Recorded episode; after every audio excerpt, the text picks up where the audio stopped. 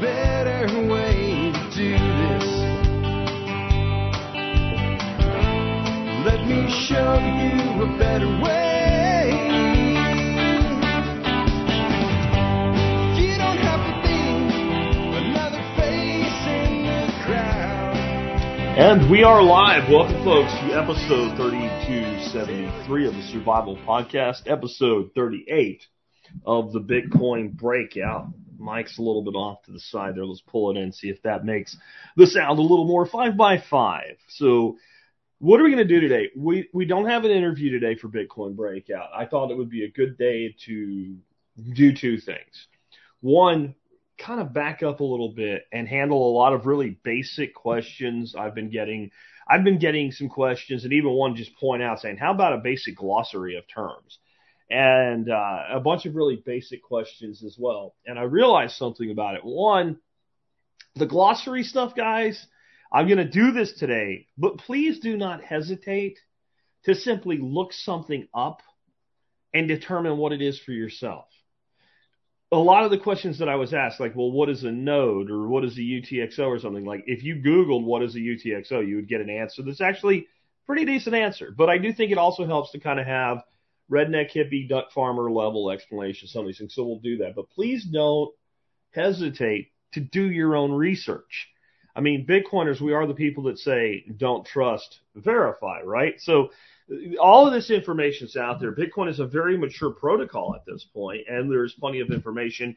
I know sometimes people don't know what to trust. And when it comes to investing, where to spend your money and stuff like that, what to use, I understand that. But when it comes to like, well, what is a UTXO? How is a UTXO different than an address? What is an address versus an account? The information that's there is pretty solid, so don't be afraid to do that. Then we're going to switch kind of the second half of the show. We're going to talk about Bitcoin's future and as a strategy for an uncertain future using Bitcoin. And toward the end, we'll dig into some of this stuff about people being afraid of CBDCs and the WEF. And uh, honestly, my last Bitcoin, or my last Bitcoin, my last bullet point for today's show is why I'm not afraid of CBDCs and the WEF or things like that. So that's what we're going to have today. Hopefully, it'll be somewhat of an orange pill moment for some, a clarification moment for some, and a lot of you guys that are all in on Bitcoin, you still have this fear, and I want to try to take a lot of that away today. So that's our goal today. Before we do that, let's go ahead and hear from our sponsors of the day. Sponsor of the day number one today is Start9, where you can get your very own embassy server. They have two different options, kind of a smaller, lighter one, kind of a family level, and a much bigger, more powerful server that's something that you can really run a lot of services, even for a fairly expanded, somewhat large community of users, where you can provide your own hosted things like end to end encrypted messaging that really is end to end and encrypted and doesn't trust any third party. You can store all of your information, your data, your images, etc. in a way that doesn't rely on the cloud because there is no cloud. Well, there has to be a cloud, Jack. People tell me about the cloud all the time and cloud computing. There is no cloud. There's no cloud. There's somebody else's computer that they control and manage and you have to trust. How about you had your own computer that you managed and you trust? Well, I, Jack, I just can't do that. I'm not sophisticated like you are. Guys, I am not sophisticated. I'm not. I'm sophisticated. I have a sophisticated wine palate. I am not a sophisticated computer administrator. But if you can run apps on your phone, you can run an embassy server. You might have to work a little bit to figure some things out, like running your own lightning node and stuff like that. But most of this is as simple as installing an app and then maybe installing another app on your phone so you can have you're running your own messaging and you have your own messenger app and then you give people, hey, go get this app, log, set up your account, and they are using your service instead of Google's or Telegrams or what have you. Your data, your services, you all on top of the Embassy OS.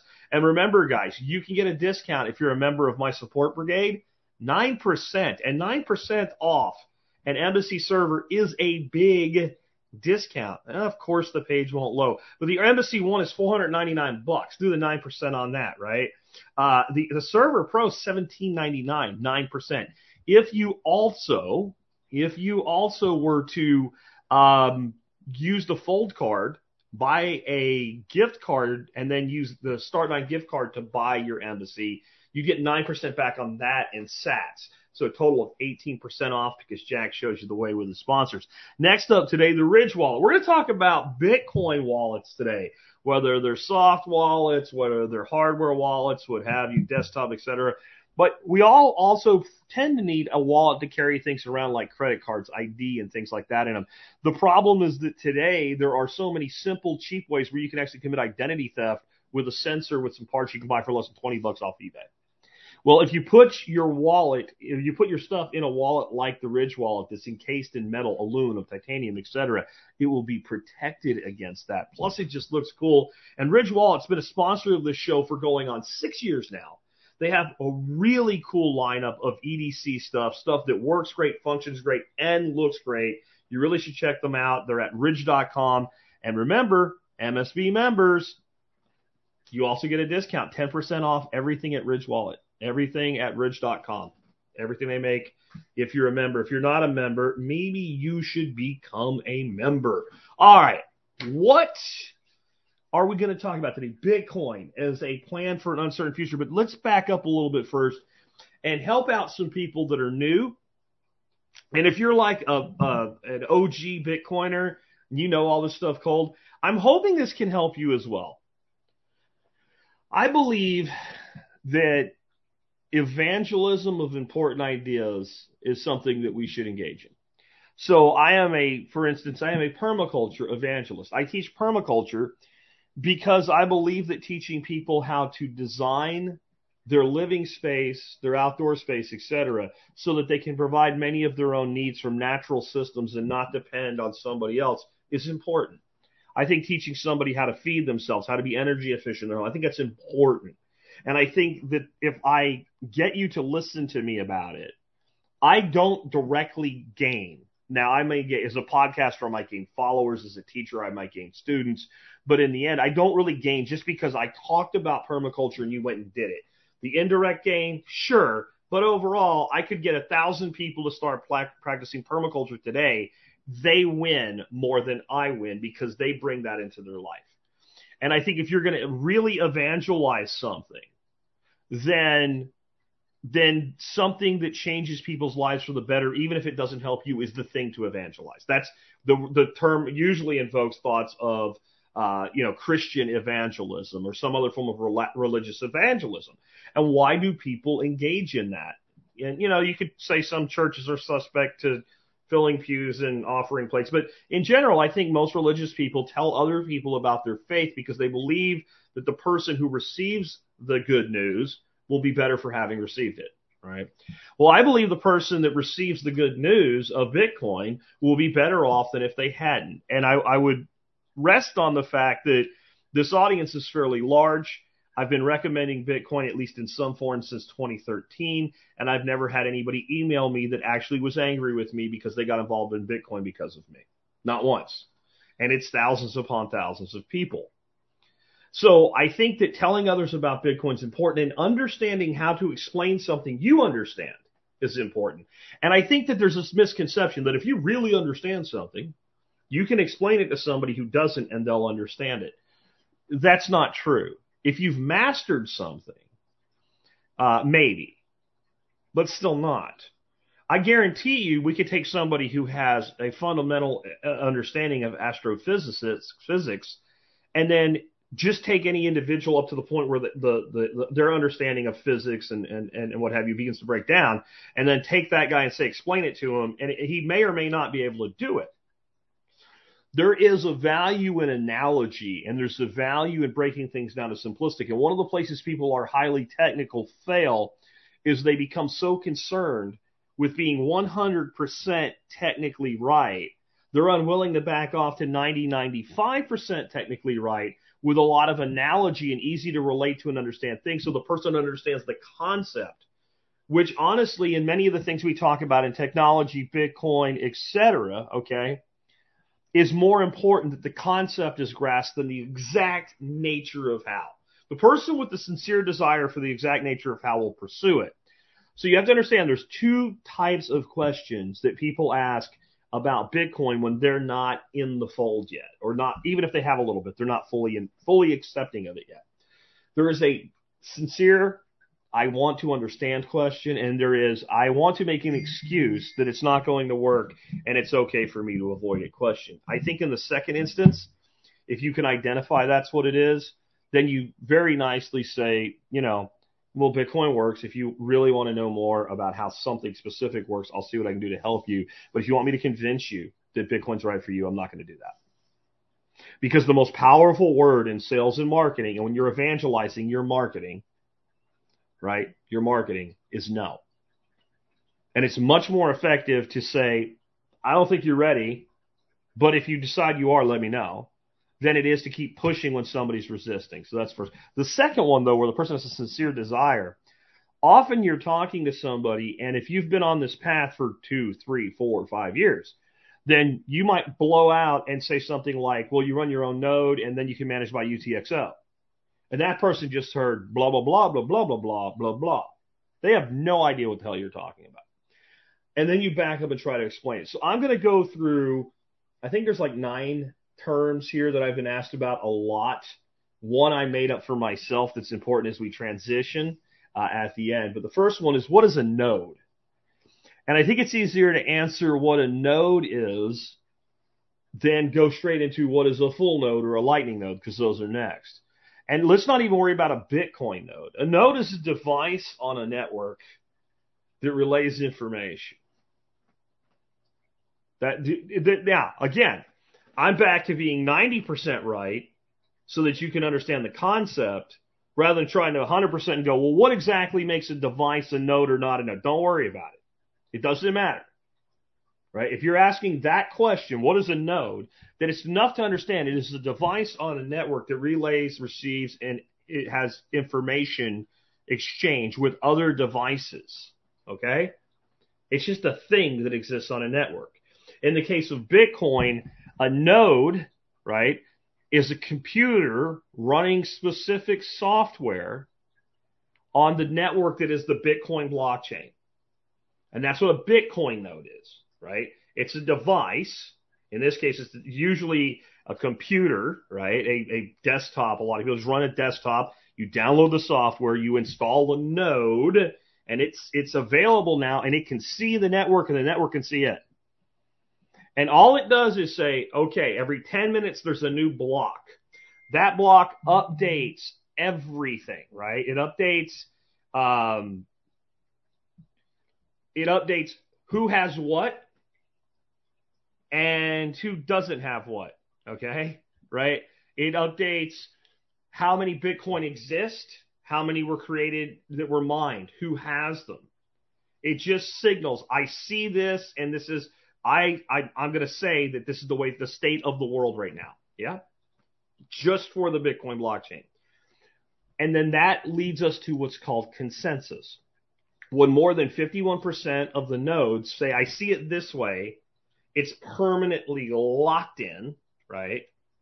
And at that point, the new block will be built on top of it. And what this does is it keeps anybody from changing things. And the more nodes, the more votes is to the way things are. And this is the defense of the network. You do not have to run a node. I'm going to tell you that right now. You do not have to run a node. And a lot of people kind of put pressure on newbies. You need to run your own node, man, so you can help out. I would say early in the Bitcoin days, it was really important to get as many node operators up and running as we can. We've got enough people running nodes, enough people that are mining, and every miner's running a node, but not every node runner's running a, a mining rig. Um, we're okay. We're good. Bitcoin is secure between the hash rate and the number of nodes, and we'll get to the other thing in a second. But it is a good thing to do. It's not that hard to do. You can, uh, if you have a powerful enough computer with enough space on it, you can simply install software and run a node. That way you can build a standalone node. You can buy a node that's ready to go. You can get a Start9 Embassy and in a couple clicks you have a Bitcoin node up and running. But people then went, well, what's a full node? Okay. Well, a full node simply means that the node you're running, the device on the network that's talking to all the other nodes and saying, this is what I see has everything back to the Genesis block. And that just means the first transaction on Bitcoin. All of it from the beginning to the, to the current state. And every 10 minutes, we add another block to the chain. These are the changes that happened in the last 10 minutes. This is the new Bitcoin that was created, and these were the exchanges that were made. These were inscriptions. People put notes onto the blockchain, things like that. That's all a full node is, is it goes all the way back. There's also something called the pruned node.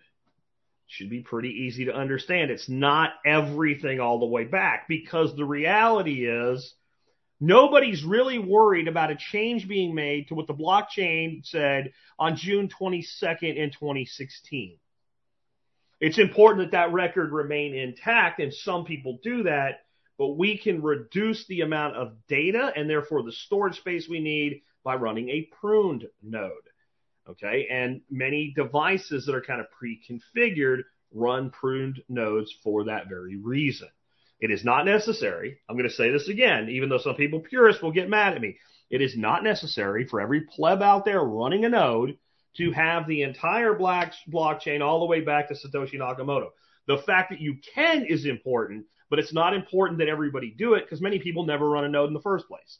So if it's okay for them not to run a node and you do run a node, if you want to run a prune node for resource uh, protection to use less resources, that's okay. Nothing wrong with it. So then what is a lightning node? Okay, so if the Bitcoin node is a device that communicates on the Bitcoin network that sends signals and transmits information, then a lightning node simply does the same thing on the lightning network. If you ask the question, what is a lightning node? You're probably not ready to run one yet. And the reason is that running a lightning node is a more complex operation than running a Bitcoin node.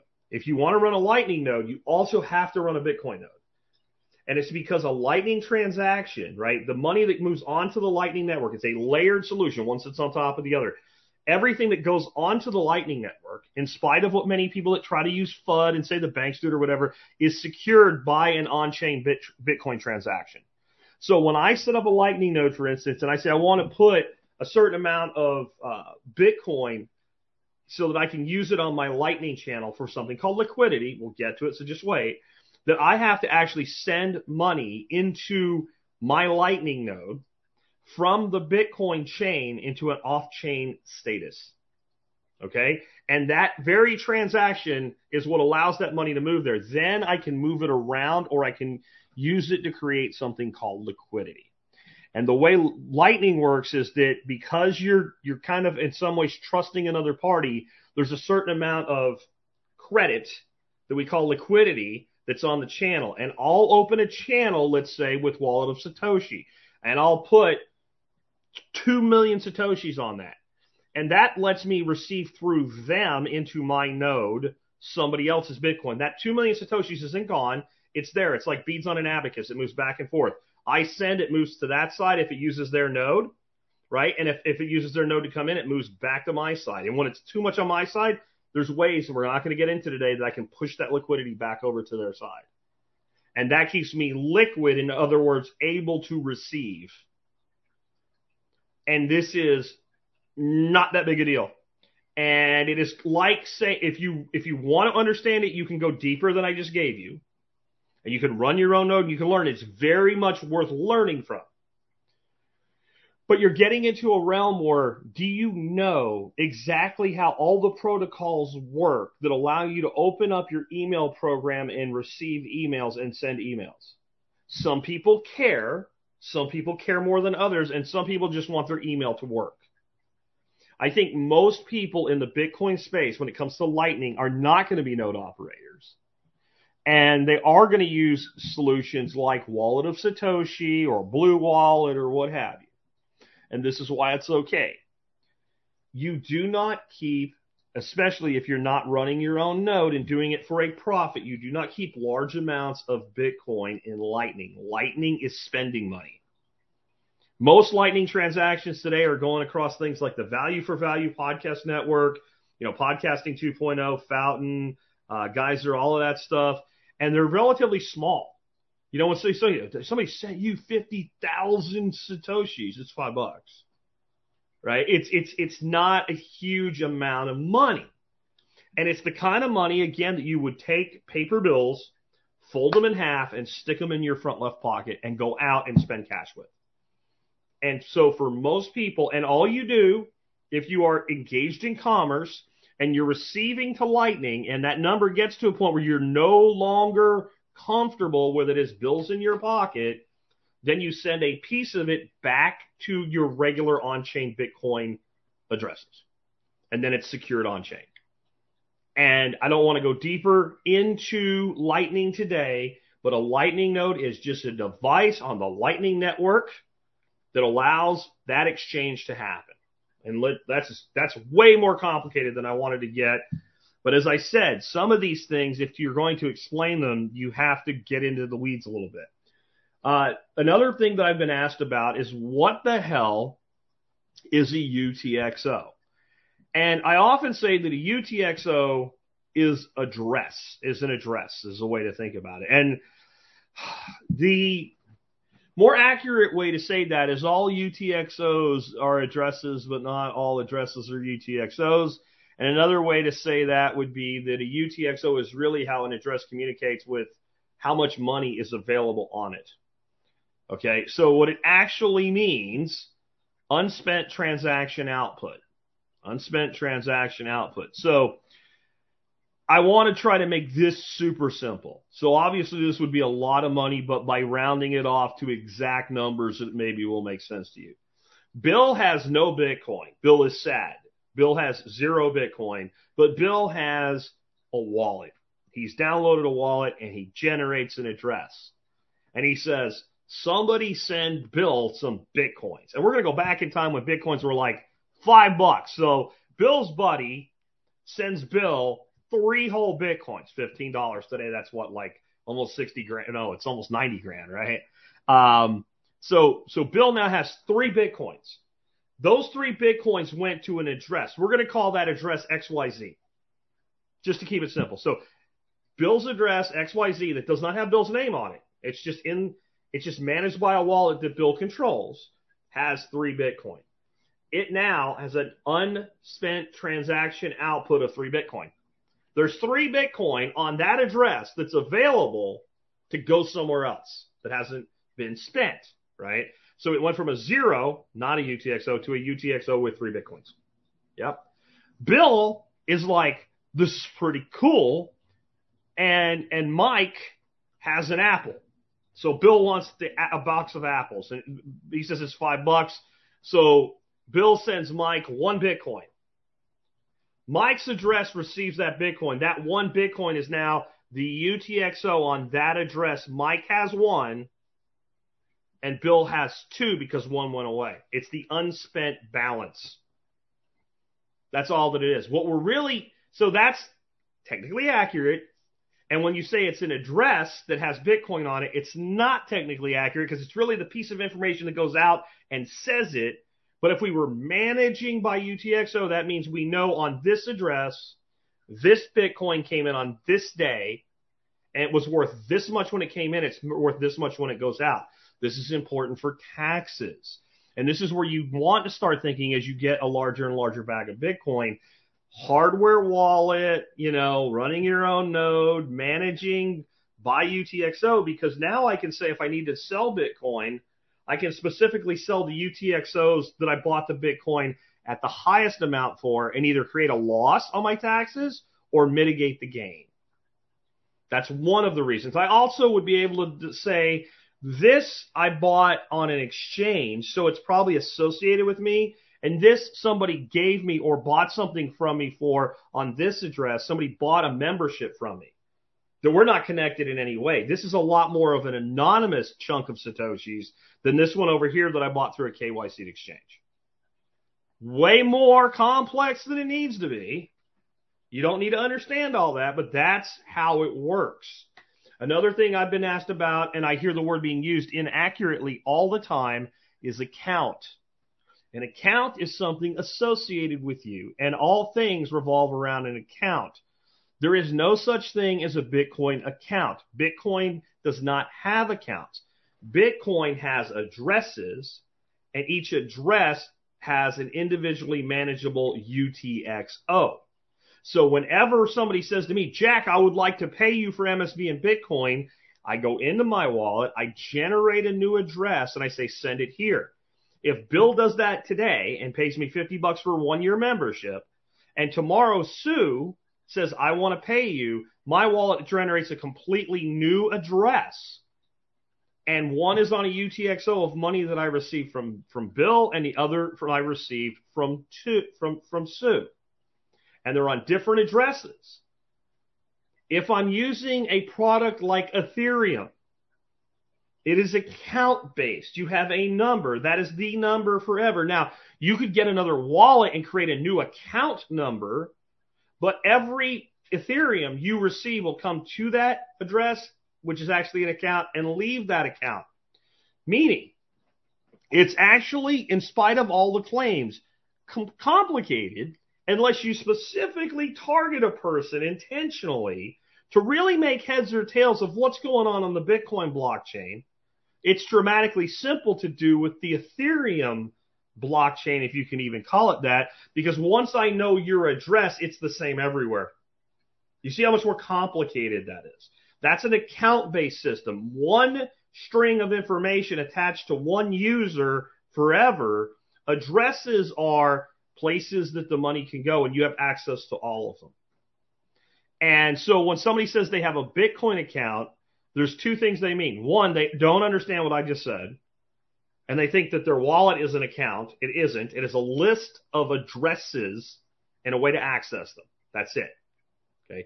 Or they mean I have an account with Coinex, Bittrex, Coinbase, Strike, and I hold all my Bitcoin there. You don't have a Bitcoin account. You have a financial account that also includes some allocated Bitcoin. Does that make, I hope that makes sense. You don't have Bitcoin. And I don't hate Strike, for instance, right? Strike's a great company. I love Strike. But I'm not holding my money in Strike long term. I'm buying Bitcoin or I'm, I'm taking dollars and sending them and they're turning into Bitcoin on the other side because I have an account with Strike. I have custody of the information that controls my Bitcoin. An account means someone else is involved. And if you think, but Jack, I self custody my Ethereum. I have a I have a hardware wallet just like you, and I use it paired to a software wallet, and I have all my Ethereum in there, and no one can do anything about it. I am sorry to tell you that you are wrong. Nobody can do anything to get inside that hardware wallet any more than they could if you were holding Bitcoin in it. But the Ethereum Foundation can and has shut down individual Ethereum account numbers because you have an account and it goes through a centralized database. You can write as many white papers, as many VC proposals as you want. You can put the word decentralized in there over and over again. It's not. So let's go to decentralized. What does that mean? That means that it's actually decentralized. That means there is no person, entity, or small group thereof that can make a change that propagates across the entire network without the last term I have, which we'll come back to later, consent of the governed. So, you know, the Ethereum Foundation can just say, "Oh, you know what we're going to do? We're going to go to we're going to go to proof of stake from proof of work. We're going to burn a shitload of Ethereum. We're going to change the monetary policy of Ethereum because we want to." And you can go, "But I don't want you to." And they can go, "I don't give a shit." The Ethereum Foundation can and has blocked accounts. The government says this account's being used for, I don't know, oh, we'll just make it up. Let's say it's terrorism, like they donated money to a trucker or something. Uh, they can lock that.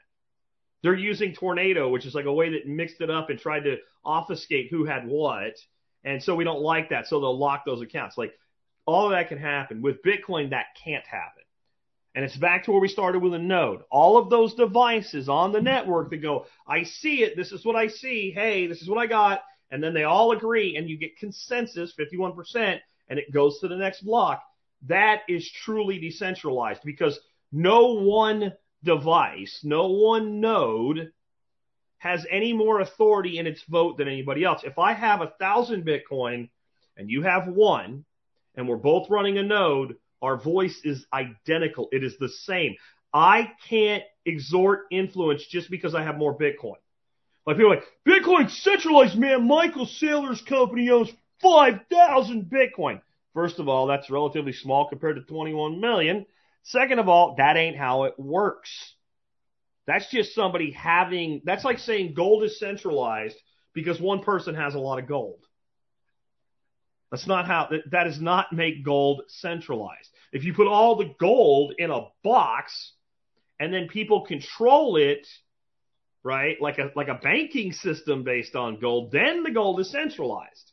But if the gold's in individual hands, it's decentralized.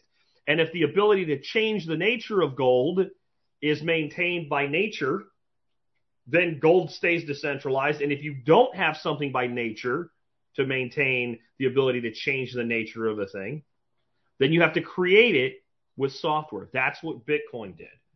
It laid down a foundation where no person can overtake the network and change anything. Right. And we'll talk about consent of the governed at the end, but that's decentralized.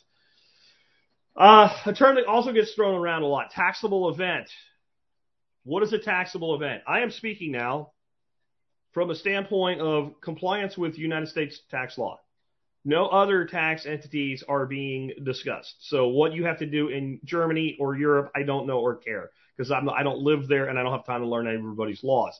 If your individual state has laws about this that are unique to your state, I don't know. You need a, a CPA from your state. From the federal government, a taxable event with Bitcoin is, or any crypto, when you receive it as a form of payment, it is taxable at that point for the value that it had when you received it. So you sell an item for $100, you're supposed to report received $100 of revenue. That's taxable. Buying it is not a taxable event. You can go buy a million dollars worth of Bitcoin right now you have no, no obligation under law or code to report that on your taxes, other than the question they say, have you bought, held, touched crypto this year? That's a trap. Don't say no if the answer is yes, because it doesn't mean you owe any money. That's a way to get you for lying and committing fraud on a form. Don't fall into that trap. Okay. So I bought a million dollars worth of Bitcoin. Nothing happens. Bitcoin 10x's and my million dollars becomes $10 million. Not a taxable event, unrealized gain, nothing happens. Okay? That's it. Unrealized, I have not sold it. I have not created a taxable event. I received it at a million dollars as payment, million dollars revenue. Goes up to be worth $10 million. Don't owe any taxes. Didn't spend it. Didn't exchange it. Unrealized gain. Just like a stock. At the point that I get rid of it in any way, I trade it to another crypto.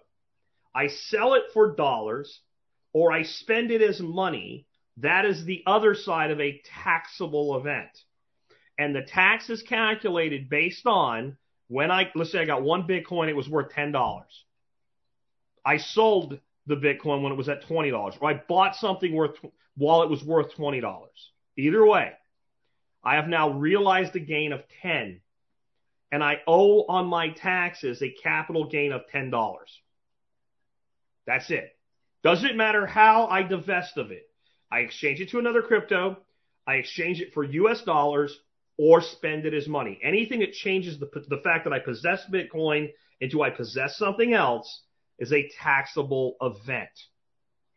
It doesn't mean you're going to pay taxes on it. It means by the letter of the law, you are supposed to pay taxes on it. So I receive it as a form of compensation. It's like receiving money. I spend it, there's a base that it came in at and where it goes out at.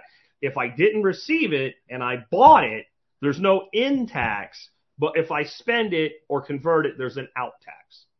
Now, the important thing to know, there are times when you may want to sell your Bitcoin. I know Jack said never sell your Bitcoin. I know Michael Saylor said it, but, and it may go, it may not be this way for much longer. Who knows? I think they'll close this.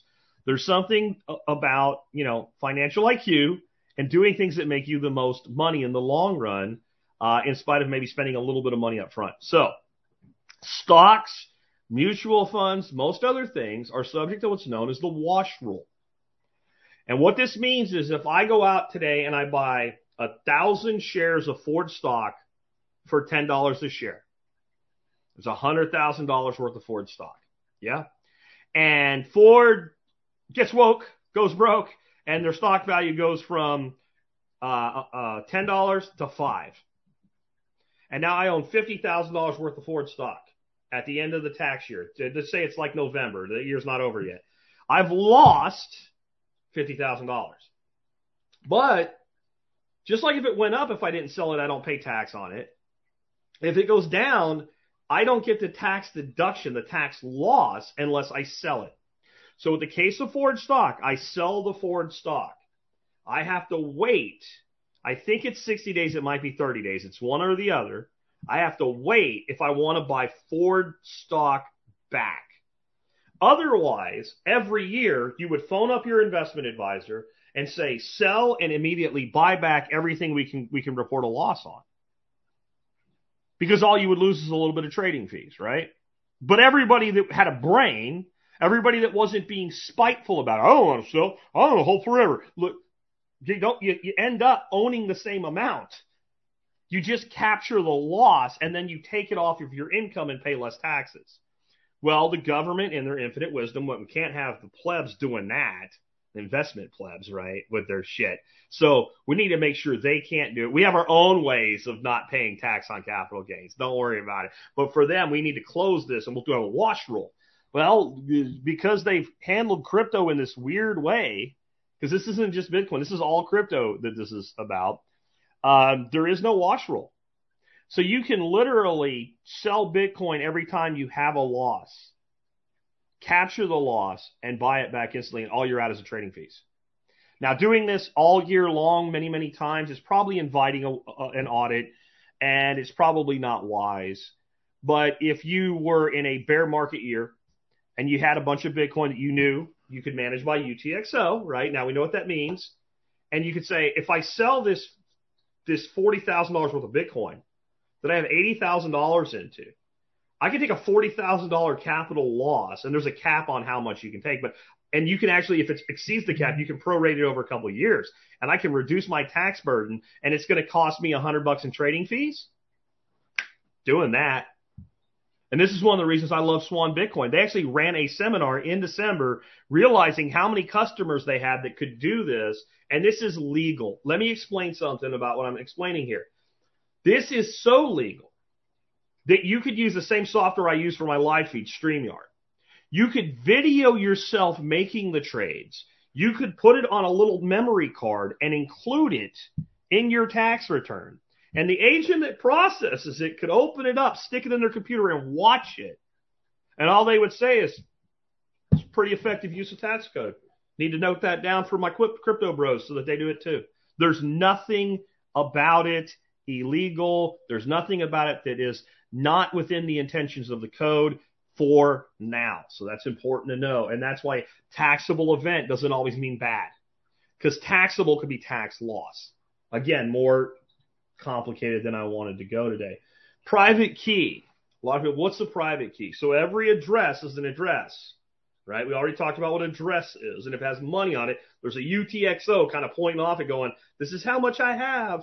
Well, if you want to move money off of that address, that's a public key. There is a private key that goes on the other side that's managed by your wallet. Okay? And they're both very long strings of numbers. And they have to match. You don't just need a, a valid private key. You need to know which public key it goes with. And the, the sheer mathematical odds of guessing a private key, because it's just the amount of numbers in the string, and it's alphanumeric. It's a lot of options there, right? The, just the odds of doing it are about the same is I'm going to randomly select one atom out of the known universe and it's going to be the right atom. So think about how secure it would be if you went to, you know, a beach and somebody said you have to pick the right grain of sand. You wouldn't even try. You'd be like, whatever. I'm going to go swimming because that's not going to happen. You know you're not going to get the right grain of sand. When you try to pick the right grain of sand, it's actually higher odds that the, the right grain of sand will be in your ass crack. And when you take a shower, it'll go down the drain than you picking the right one. Both are pretty unlikely though. So you're just going to go on with your life and say this won't work. That's the odds of guessing a private key. That's why we have to guard that information along with your, your key phrase that we won't get into today very, very carefully because that's how we control the Bitcoin. One more time on this. You do not own Bitcoin. I do not own Bitcoin. I possess and have custody, custody of information that allows me to control a given amount of Bitcoin. The Bitcoin is all in the blockchain. There is no Bitcoin in your wallet. Wallet is a terrible word that we use for this, and we're stuck with it because people believe in wallets, and it makes sense because people have wallets, they carry wallets, so wallet is in our vernacular, which is why it was used early on. But really what you have is a signing device, a GUI, a graphic user interface, right? Where you can move Bitcoin around by controlling information. That's all a wallet is, is information. That's important where we're going next. I've been asked repeatedly about Coinbase Wallet. You say how hold your own keys. Well, I got Coinbase Wallet and I have my own keys. I would say if you're addicted to Coinbase for whatever reason, okay, and you want to use Coinbase's wallet, I'm not going to talk about XRP. I'm not going to talk about XRP. I'm not going to talk about shitcoins, militant. No, don't ask. Anyway, no shitcoins in this. We're not talking about shitcoins today. Bitcoin. Okay. Um, so if you have Coinbase wallet versus a Coinbase account, I would say that you are in a better position than having it on Coinbase and Coinbase's account. I can't say how much better. Okay, so the Coinbase wallet, first of all, is not an open source wallet. It is a closed source wallet, which means they possess control and have all the code. So it hasn't ever really been like dumped onto GitHub where all of the hackers can dig into it, look for vulnerabilities or look for backdoors. So you're trusting that Coinbase hasn't built a backdoor into their own wallet. I'm not saying they did. Okay. I'm not saying they did. I'm not saying they did. I'm just saying you're trusting that they didn't. And Coinbase gets a bad rap and some of it they've earned, but it, all in all, they have stood up to the government at times. I can at least say that about them. They also stood up to the government before they were a publicly traded company that fell under complete and total control of the SEC. So who knows? We do know that they have worked with surveillance companies in the auspices of protecting us from bad actors. And, you know, every exchange participates in KYC and AMA, American money laundering and, and all that, AML, right? So it is what it is. But here's the way I look at it. You're using their node, their wallet, and their purchasing service, and all three are linked together. Translation would be, in my opinion, that there would be a decided amount of knowledge that Coinbase would have over what's going on with your money after you withdrew it that would be greater than if you were using another wallet. So that's one reason I don't recommend it. Two is there's nothing about the Coinbase wallet that's particularly better than any other wallet. Okay, except for the convenience of it can attach and link to your Coinbase account, which I personally don't want. So there's other wallets that are better. And if you're the kind of person you want to hold multiple currencies, you want to hold your shit coins, you want your XRP or whatever. By the way, I think they threw that out of Coinbase wallet. Um, and you want customer service, this is why I recommend Exodus. If you have a problem with your Exodus wallet and you ask for help the same day, you will get help. Coinbase has had shitty customer service as long as I've known about them. They're an easy place to buy Bitcoin and get it off the exchange. That's what, that's it. If you can use PayPal, you can use Coinbase. That's the only reason I recommend them. And I recommend them purchase and go away and nothing else. So using their wallet is something else. There's another issue. They have a browser extension, which I don't like browser extensions as Bitcoin wallets, right? Little amounts of money like the Alby extension for Nostr and yeah, changing money on websites and you're on a lightning network, that's different. But when it comes to on, like if I'm going to custody my Bitcoin, I don't want to do it with a browser extension. So there's a Chrome browser extension, which means it will work with Chrome based browsers like Brave, but I don't want to do that. So I don't have a desktop. I don't have a product that's superior in any way. I still have to keep track of my keyword phrases. Now I have to trust that Coinbase doesn't have a backdoor. I have to trust that Coinbase isn't using its knowledge that I'm the wallet owner and what UTXOs are there when it goes through their node to not track and rep- see. I'm just I'm just out. I'm just out of that. And the thing is, it wouldn't be any harder to get Coinomi or Exodus or Zeus if you ran your own node or whatever and, and run a wallet that's independent of Coinbase. You're still going to just take the money from Coinbase and send it to the wallet. So that's why I don't want Coinbase wallet. I just don't, I don't think it makes any sense and I don't think you should use it. I still say because they're probably not lying about you really holding your own keys without them having any backdoor. They're probably not. You're still better off, but you could be better and you wouldn't have to do anything else. You wouldn't have to go to a hardware wallet. I think you would be better off with an Exodus or a Coinomi than a Coinbase wallet, even if you don't get a hardware wallet. Yeah. Uh, a lot of times, cold storage versus hot storage the easiest way I can explain this, when you have a, let's use Exodus paired with a Trezor to explain this as simple as possible. So I have Exodus.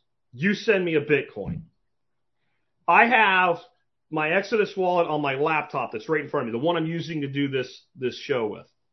And so then I close my Exodus wallet and I have a password on there. Password one, two, three, four, because I'm stupid, right? And so anybody that gets my device opens the wallet, sees a password prompt, and maybe I'm an idiot because I used a word a, a password like password one two three four five.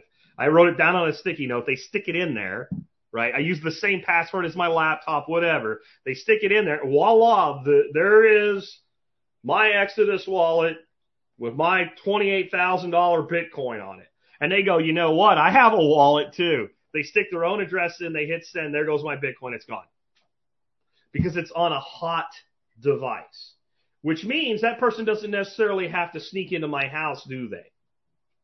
They could be sitting somewhere over in the Middle East, hacking away with all their little bots and shit, and manage to get a keystroke logger onto my computer. They get their keystroke logger onto my computer and they're able to discern the information they need to get on my computer remotely as me Plus, they're able to discern my password.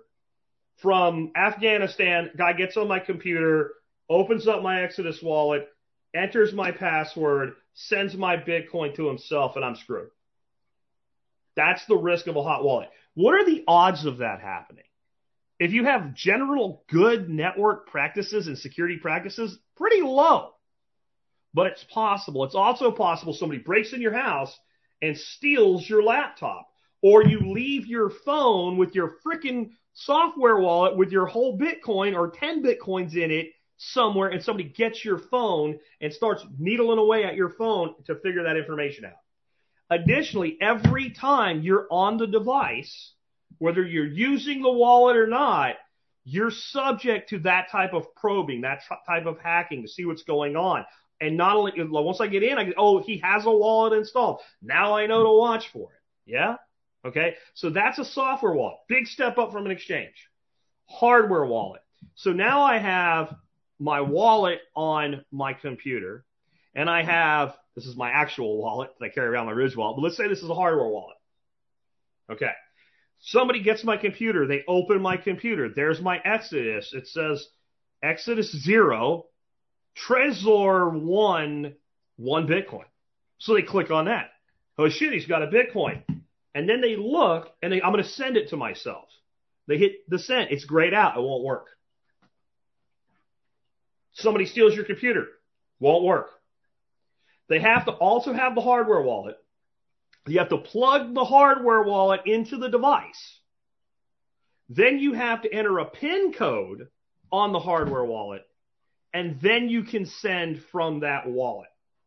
So you have to have some device running the software and the hardware paired together physically to move the money. Which one's harder to move the money with? The one where you control the little hardware device. Now, the other side of it, this is why I like Trezor and Exodus. I want money because I don't hate money. Hanging Laundry here goes, Jack, awesome show today. I want to directly on chain send you a hundred bucks. Thanks, dude. Hold on, I'll get you an address. I open my Exodus wallet without the hardware wallet. It's locked away in a fire safe somewhere. Okay? It's gone. I can't send money if I want to. I go into the Trezor side, still there, grayed out on the send, but receive is not. I hit receive. It generates an address. I give it to Hanging Laundry. He sends me a hundred bucks. I'm like, woohoo! I got a hundred bucks worth of Bitcoin. It's it's now being managed and controlled by my hardware wallet. I can see it with the software wallet, but if I want to spend it or move it, I need the hardware wallet. This is why it's such a big upgrade in security. And the Trezor Model T and Exodus is the easiest thing for people to learn how to use. Is it as good as running your own node? And no, but it's so good. It's so good that one thing you do know is no one's going to be able to take your money from you. It, it would be, and here's the thing criminals go after what's easy. What do they go after? Account information. It's much easier to hack into a brokerage, you know, like a Coinbase or something like that, and get all of people's information and try to attack the money in mass before it's decentralized out to self custody. Working on trying to get into one dude's wallet, even if he's got a couple hundred grand in it, they could make more money stealing information from the credit associations and selling them on the, the dark web than they'll ever make trying to get into year one wallet and the resources that will take if you take that step. Right. So that's what makes Bitcoin so powerful. Once you have it in cold storage, you truly possess the information in an incredibly defensible way and a defensible way that requires no use of violence. You notice I didn't say like, if you come try to get my Bitcoin, I'll shoot you in the face, right? I'll shoot you in the face. No, I just said you can't have it. Good luck. And that is the, that is the huge difference between Bitcoin and any other form of money. It is the first form of money we've ever had where it is completely defensible without the use of violence. It's defensible with technology. Somebody can break in your house and take your gold. Somebody breaks in your house and takes your hardware wallet. That's fine. Good luck. See what you're going to do with it. Because I got the passphrase information somewhere else, and I'm just going to use that, create a new wallet, and, and, and drain the other one. And by the time you crack into that, if you ever do, there's nothing on it. So goodbye. It's like having somebody rob you for your wallet, but you have no money in your wallet. So you're like, here, go ahead. I'm going to call the credit card companies and go get a new ID next week. I don't, it's not convenient, but go screw yourself. I don't care because I'm out nothing. That's, that's what it's like. Moving on. Uh, I want to talk about moving toward like looking into the future now and how Bitcoin solves so many problems for us. And I'm sorry, crypto bros, but crypto is the thing. Blockchain, not Bitcoin, all your shit doesn't. There, there is nothing compared to the community building on Bitcoin as a technology right now in the world. There will, when it comes to money, there will only be one winner when it comes to something being the money. There will only be one winner. And that doesn't mean people might not use other things, but only when they have to. But people will prefer the one money. And Bitcoin's won that race. I don't have time to talk about that further today. It just is. But against gold and silver in one category, and this is where gold and silver will never become what the gold and silver bugs want ever again global money. Bitcoin is uncensorable money, and gold and silver are not. Are not. Let's again use an analogy here. I decide Bobby's here and, and, and he's got a beer up. So Bobby's my connection, bro. But let's say Bobby's my connection for the sacred herb, the devil's lettuce, right? And I'm like, so I want to go buy the devil's lettuce from Bobby. So, and Bobby's like, what the hell? How do I get into this? Don't worry, man. We could, it's different Bobby, right? And so I go to buy, and let's say it's the, the days before, you know, cannabis has been highly decriminalized and legalized a lot of places. Let's say this is 1986 and I got a mullet, right? Just for fun. And I'm, I'm rolling around in my 455 Rochester Quadrijet Grand Prix, you know, with, with 60s on the back, right? Tearing stuff up in the coal country. And I go out and I buy the devil's lettuce from Bobby with silver or dollars or gold.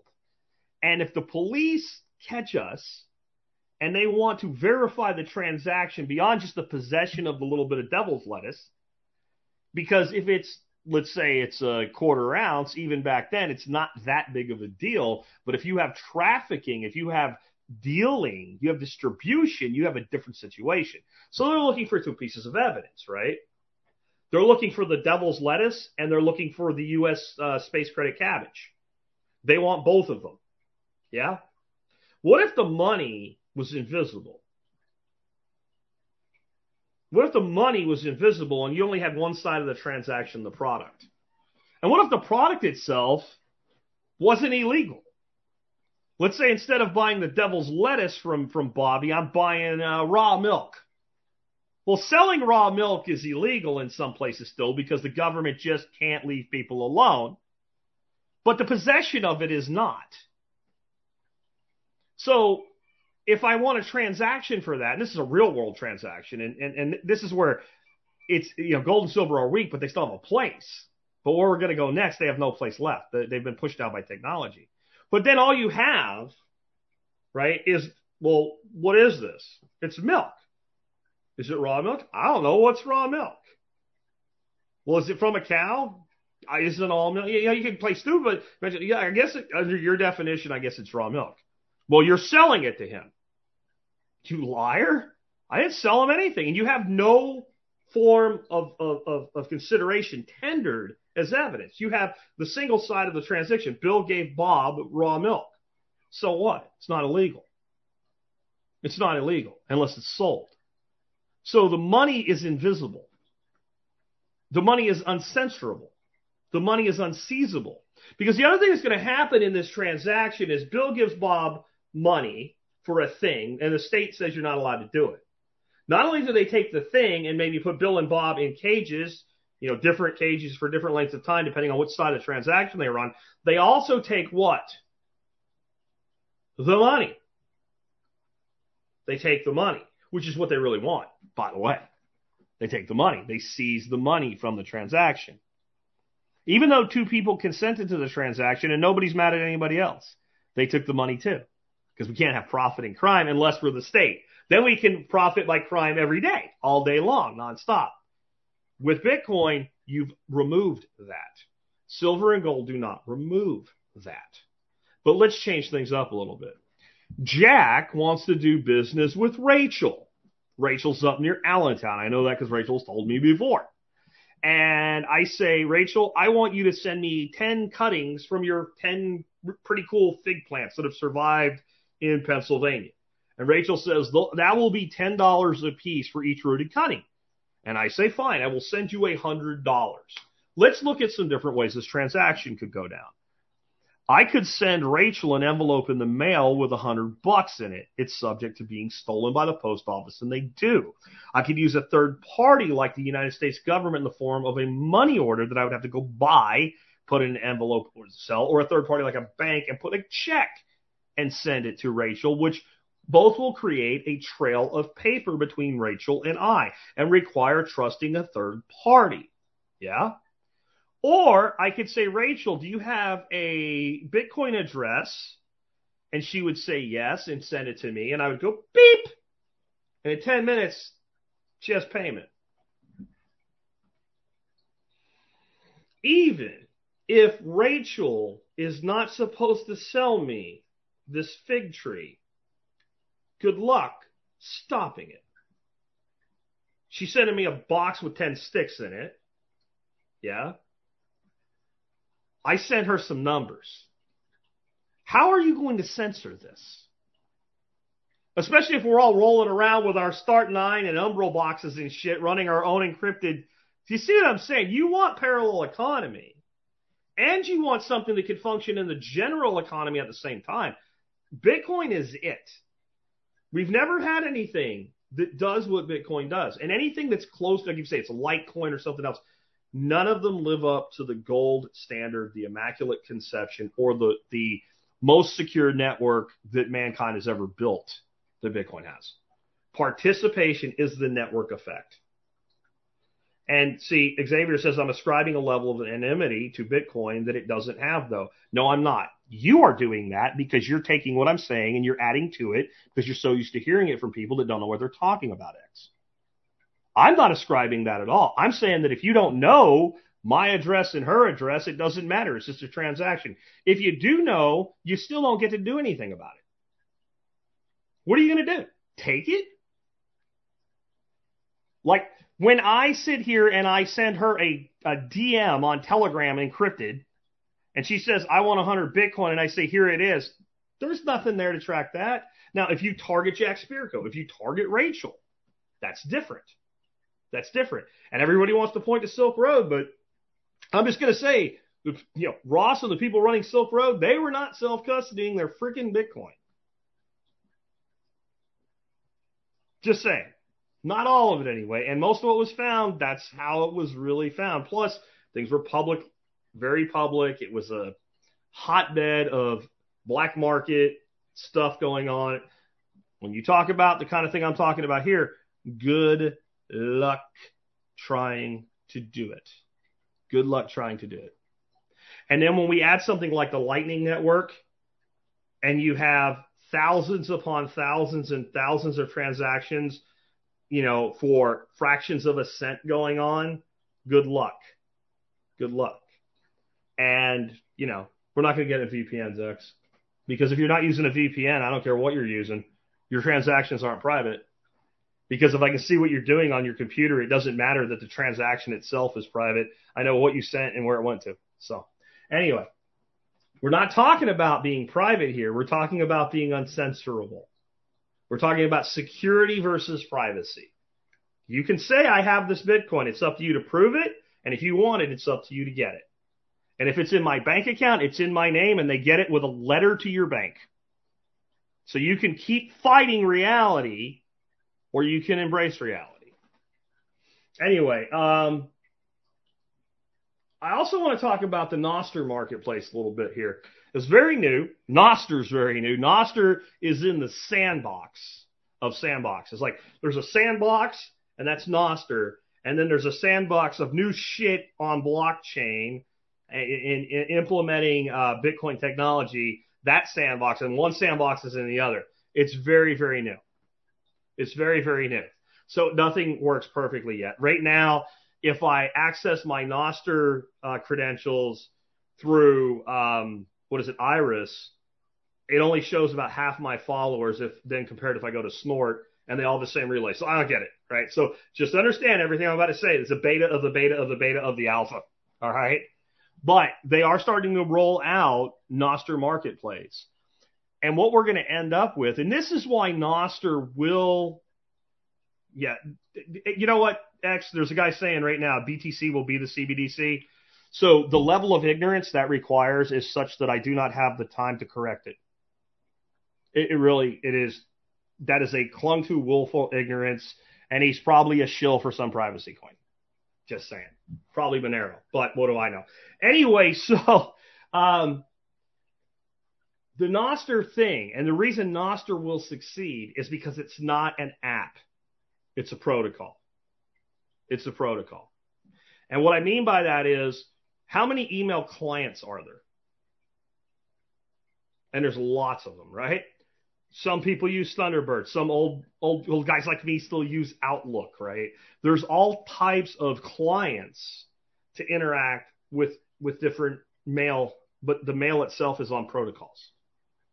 So if somebody builds a really shitty email client, it doesn't hurt email. And since email is useful, there'll be enough people that build clients that there'll be enough good clients that email will succeed as it has. Because when email started, there were a whole bunch of old men yelling at email. And by the way, I'm going to tell you something. When the web started up, you know, all this bullshit about it, Bitcoin uses too much energy. Bitcoin uses too many computers. It uses too much energy. It's a threat to the environment. They said all that shit about the internet. Then they said all that shit about email. They did calculations on how many servers there would be, and it would use all the energy in the known universe in five seconds, and blah, blah, blah, blah, blah. It was all, it's the same argument. It's just as stupid. But despite all the attacks, all the resistance, all the hatred, all the FUD, email succeeded, right? HTTP, which is how you access stuff in your browser, succeeded because it was independent of the clients that use it. And the client isn't you, the person, the client is the piece of software. If you use the Brave browser, it is your client by which you browse the web. And if Brave sucks and you decide to use Chrome, well, you can. And this is the important, important thing to comprehend. Yeah? With Nostr, it's the same thing.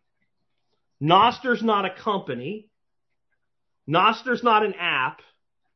You don't go to Nostr.com and set up an account. Nostr is a protocol. Snort is a web client, a website you can go to and interface using that protocol. So is Iris. So are tons of other ones. And it works a lot like Bitcoin in that you have a public key and because it's published to your key, you know, it might say Jack Spirko, but there's a public key behind it. It's in the notes below if you want to follow me down there. And only I have the private key to go with that public key to publish onto that record. So you know it's me.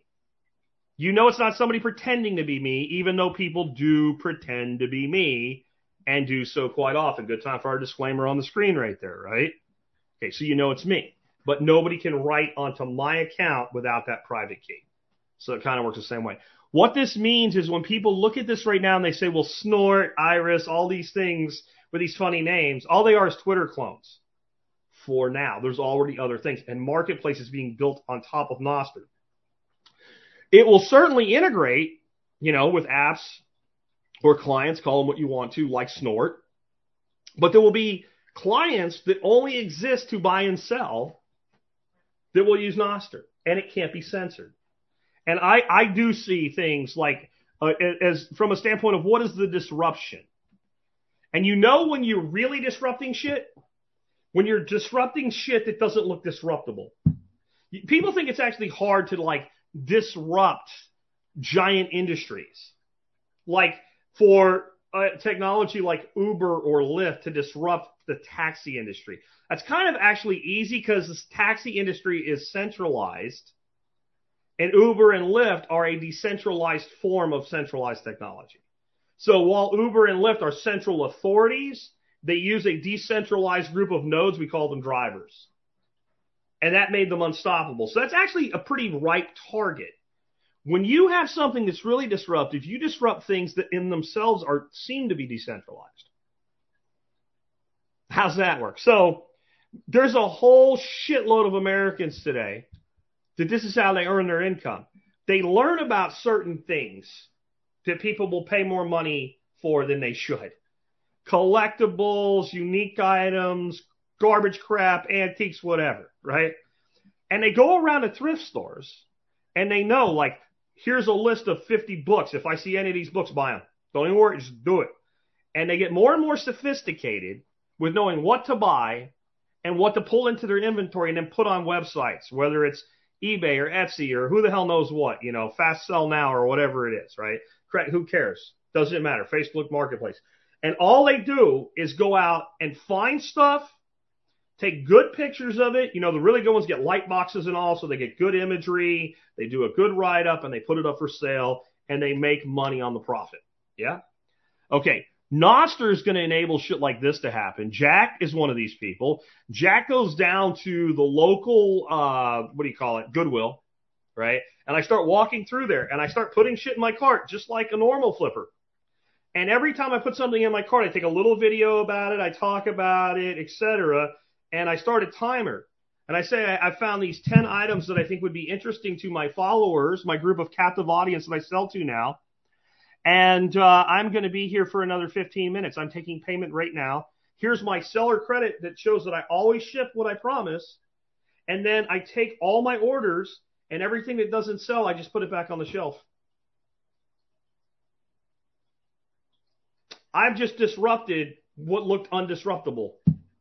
I've just changed the entire game of flipping shit out of garage sales and what have you. At the same time, since it's two way communication, I can literally have people saying, I know Jack's a good hunter. I know he's going to find this thing. And they could be putting up deposits so that if they're not watching when I do that, when I find their thing, I say I've got it. They get a message, they confirm, and the deposit holds it until they make payment. Do you understand what I just said? Okay, if you are only thinking about the scenario I just described, you don't get it. That is one thing that we can do with this. And you know who can stop it? Nobody. Unstoppable network for sharing information meets unstoppable network for exchanging value. And this is the important part. None of them are companies. None of them are centrally controlled. Anybody, anywhere can integrate and build on top or build them into their things. The same with the Lightning Network. You do not need a license or an approval to integrate Lightning into your application. I keep talking about a traffic app that would let people tip each other for information. Hey, there's a cop here. Oh shit, there was a cop here. Give this guy 500 sats. No, you don't need, if you wanted to do that on the Visa network, there's all kinds of regulatory bullshit you have to go through, plus the fees make it implausible. It doesn't work. But anybody tomorrow can integrate Lightning into anything that they want. And when an MIT professor rolls out a feature for Lightning that improves the entire network, you benefit from it. The boomer payment networks that many people that talk shit about Bitcoin, you're out there using MasterCard Visa every day while you talk about Bitcoin not being private. So just will you please shut your big fat boomer mouth? Okay? You're using a boomer payment network that has basically been the same since 1965 that tracks everything you do and you're going to tell me that Bitcoin is a CBDC. Go blow it out your boomer ass. You have no idea what you're talking about. And normal people that accept new reality don't have time for you. Go buy gold and pray to the picture of Peter Schiff on your wall. Okay? I hate to go there, but there's some chatter on it. So we're just just responding to that. Um, when we create a thing that any technology can integrate with. So what I'm saying here is like you can't build on Visa. You can't build on MasterCard. You can't build on PayPal. Yeah. You can't build on top of Cash App. You can't do it. It doesn't work. They won't let you. It's not an open protocol. Nostr, Bitcoin, Lightning are open protocols. And what's about to be unleashed will make the little scenario I gave you of like secret shopping for people, basically. You know, it, will be one of the most minor, pedantic things ever done to it, and people will become millionaires from it. Imagine if you never, if you were in the business of flipping and you you were able to build your book of business beyond what eBay said you were allowed to. You were to have an independent seller's reputation score, right? That, that can't be manipulated outside the system and only people in the system get to play in it, right? You can take payment from anybody anywhere in the world. You can have an algorithm instantly calculate where this person needs it shipped to, what the shipping's going to be. A single payment and done. You take no risk on inventory because you're already paid. And you're going to tell me, this is a CBDC, man. Can't help you. Can't help you. And, and what we have is we have a significant number of people out there still in the world today, and this is what you are, whether you want to admit it or not. You are bitter, and I don't know why the ones that are tune into this. You're bitter that people like me told you to do this 10 years ago and you didn't. So you're trying to justify your decision. Right? Yep. Hunter says PA Prepper needs this. He's great at finding. He is. He's a scrounge. But a scrounge with that app is a millionaire. Right? Hanging Laundry says sometimes it'd be cool if you did a rebuttal show on current anti-Bitcoin FUD. Unfortunately, it's turning into that today, isn't it? I really don't want it to be. Let's keep going.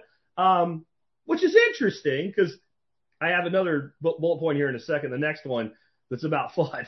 Um, but I want to talk about how Bitcoin monetizes stranded, stranded energy. This is like one of the most important things, and everybody's heard, I guess, by now, unless you've had your fingers in your ears and you're going, nah, nah, nah, and you don't want to, that Bitcoin actually st- stabilizes the electrical grid. Because Bitcoiners can locate their mining operations right near power generation and they can buy all the surplus power when the surplus is there, and there's plenty of it, and they can shut off in a second. Okay, if you were running Ab- your, if you Amazon Web Services wants to make the same deal, right? So they're hosting tens of thousands of websites in this one data center. They're adjacent to a power generation facility buying the surplus power at a discount. That all works. Now the power generation says, hey, a super heat wave, super cold wave, big, uh, something knocked out one of the other facilities came in. We need the surplus power. Well, Amazon can't shut off all those websites and services that are running all their clients' businesses, can they? They can't do that. It would take, and it's also like a shutdown and startup procedure that takes time. It's not an on-off switch. Bitcoiners, big, Bitcoin miners' biggest expense is mining. And it's literally click. Okay, we're not using any energy. Go ahead, take the surplus. Emergency's averted. Energy company says, hey, we have power again. Click, back on. Mining re, re, re, starts up again. They need the power for half a day, a day, two days, whatever. It's okay. Part of the agreement. Built into the financial model. And again, your biggest expense is the power bill anyway. So that's how it stabilizes the electrical grid. And people that want to shriek otherwise, you're wrong. I'm sorry. It's been done so many times now. And every electrical grid that uh, operator that's brought Bitcoin in and done this with it within a year has come out and said it saved our ass at least in one place. So we know it works. It's so minor though. We have so many industrial processes that produce excess energy that cannot be stored because the most expensive thing in the world of energy is batteries. Yeah, it's the storage that's storage is more expensive than generation. Price and off grid, eight kilowatt solar system for uh, a cabin.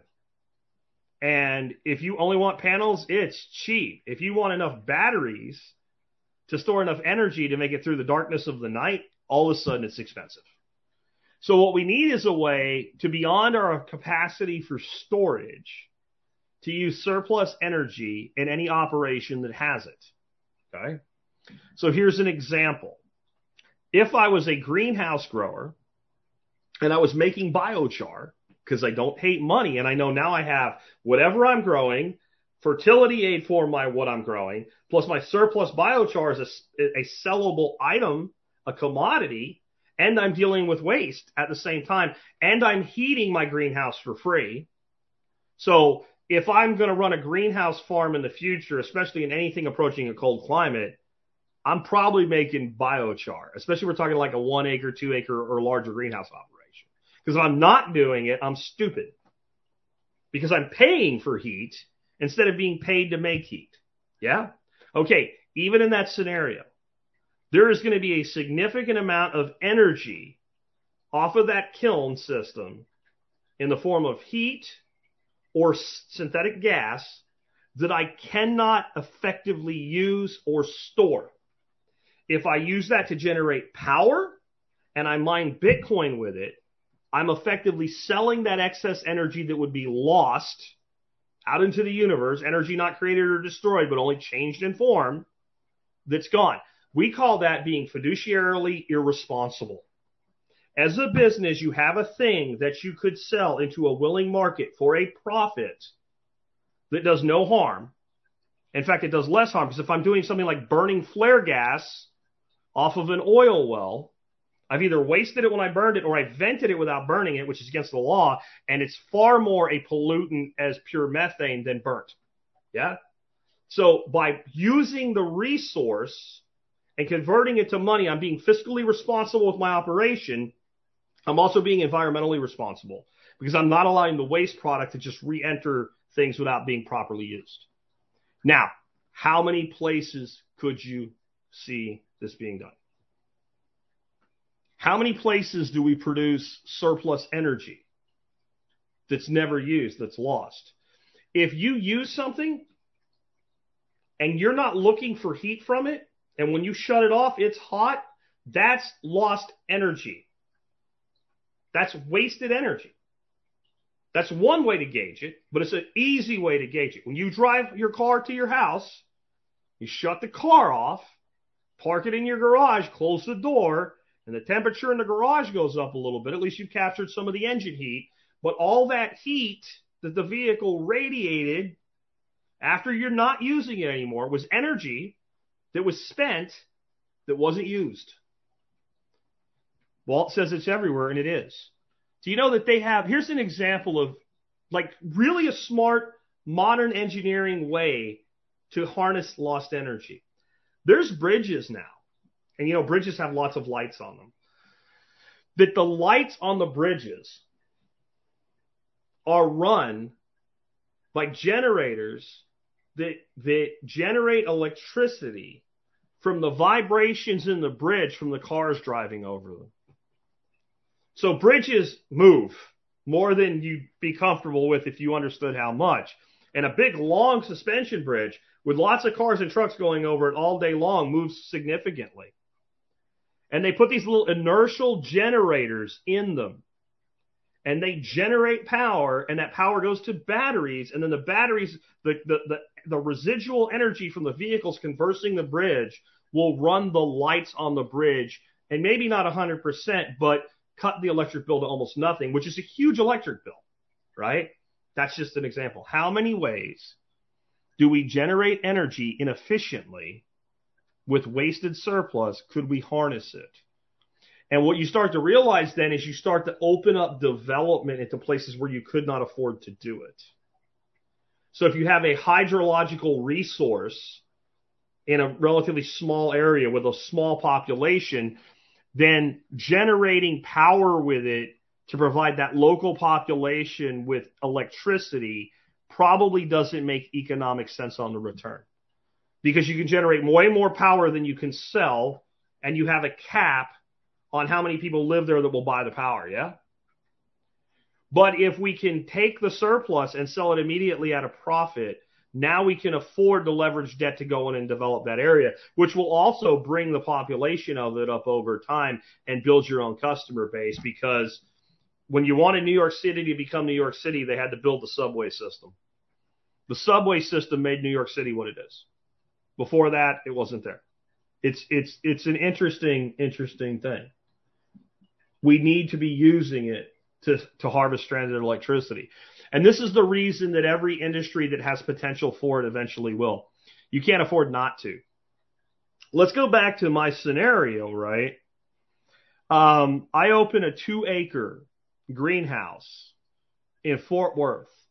And my main target for my produce is high end restaurants in Dallas, Fort Worth. And I grow super high quality greens, microgreens, vegetables, and I'm selling to all these RT farty restaurants that market farm to table and local food. You do the same thing. You have a two acre greenhouse. You have the exact same clientele you want to go after. All right. And I walk in and our food is very close in quality. Like the chef looks at it and goes, yeah, both of these are great. Either one I'm happy to have as my supplier. What's left to make the decision? Assuming we have the same quality and the same service. Like when I say your delivery will be there at 8 o'clock on Tuesday, your delivery is going to be there at 8 o'clock on Tuesday. You're doing the same thing. So you don't have better service. We have the same quality. What's left now? What's left is do you relationship? Do you like me better? That's hard to overcome. But there's one thing that often overcomes, and there it is. From been waiting for it. Walt drops it. Price. Okay, if I'm selling all my surplus energy, and I don't have a heating bill and you do, who's going to have a better price? How hard is it going to be for me to come in and beat your price by 3%? Not hard. I'm going to make more money selling for 3% less. And in that market, restaurants, because restaurant owners are in large part stupid, I'll explain why in a second, they'll make a decision over that 3%. Don't make a decision over that 3% like that. Oh, okay. Well, this one's less and it's just as good. I'm buying the one that's less. And I know it. I know it because we had a restaurant that was so far away. We had a delivery cost in between, which jacked up our price. We sold them 80 dozen duck eggs a month for a year. 80 dozen a month for a year. They ended up taking the item they were selling, and they, they sold out. Like, we actually couldn't get them more and do it ethically. But we averaged 80 dozen a month for a year. and they put one egg per plate, and it was an appetizer. And they sold out every month. The appetizer sold for $14, $13.99. And when they said we're going to have to take it off the menu because we really can't afford the egg, which is what made the dish. Without the egg, it just wasn't a thing anymore. I said, why don't you just raise the price of the plate a dollar from 14 to $15? Oh, we can't do that. What do you mean you can't do that? Well, we can't. Who the hell that pays $14 for an appetizer and a yuppie restaurant is going to say no because it's $15? Couldn't see it. So I know that market is vulnerable to price heavily. So if I go into that market and I can undercut my competitor and make more profit, I'll kill them. I'll destroy them. So if you don't do this in the future, you're going to get killed.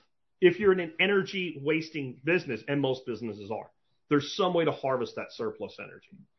Right now, there are factories that have been built. One of my best friends built one of them on the coast of Texas. They talked about during the Trump years manufacturing coming back. They're owned by Chinese companies. There's capped gas wells. They built the factory, yeah, okay, on the capped gas well, put in giant generators, and one of the reasons, in addition to tariff situations and lower corporate income taxes in the U.S. now, that they came here is because it's completely kosher for them to generate all their own electricity and pay no electric bill in a highly electric intensive manufacturing process, right? Those wells will produce more gas for longer than that factory will exist than it can ever use. There's a lot of surplus heat being generated. There's a lot of surplus energy there. Every one of those factories could be mining lots of Bitcoin at no real cost to itself other than the initial equipment. You don't think that's going to, that, that, that idea of capturing stranded energy for a profit is going to go viral, then you don't understand the viral nature of money. Nothing's more viral than money. Never forget that. Um, I also want to have a little bit why I ignore all the Bitcoin FUD.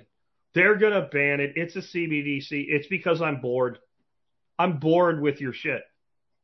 Right? I'm bored with it because I've heard it 10 years. Bitcoin's going to fail. They're going to ban it. It's going to be used. You're going to find out. They're going to take it away from you. They can actually shut it down, whatever. I'm done. Okay. There's a certain amount of time that a system operates for. And when that system does the thing that it's supposed to do for at least that amount of time, it's not that nothing can ever go wrong. It's that there's a lot, most of the things that those people bet their actual lives on are far more likely to fail than frickin' Bitcoin is.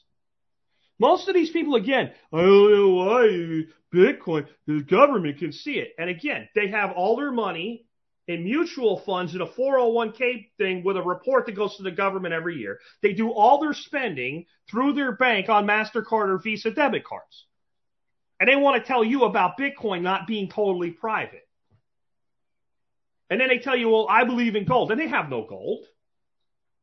They're barely getting by in their life. They've not saved anything, or they're 100% vested into the fiat system.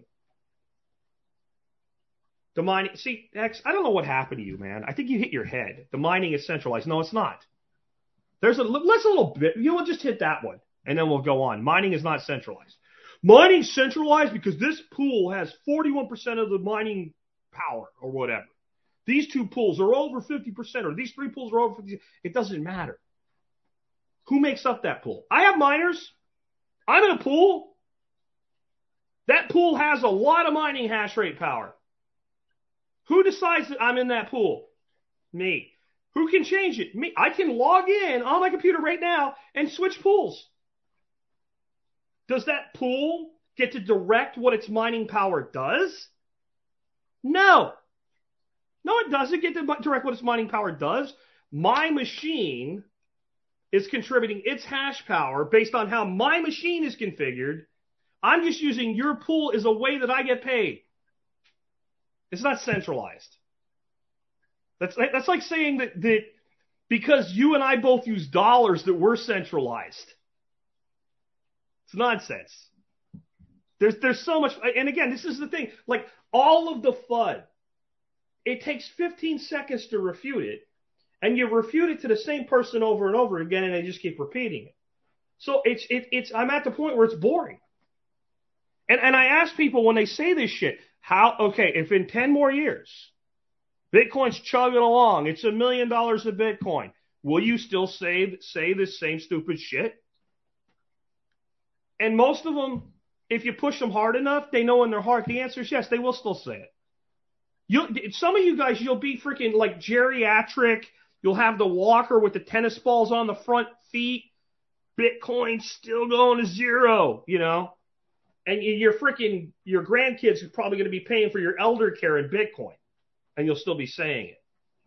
Like it gets in people's heads, and I, I, I encourage you to start letting go of this shit. Because all it does is hold you back in your ability to attack what's next. Like I said last week, Bitcoin isn't wealth. And there is a portion of the Bitcoin community that's confused about this. Bitcoin isn't wealth. Bitcoin is money.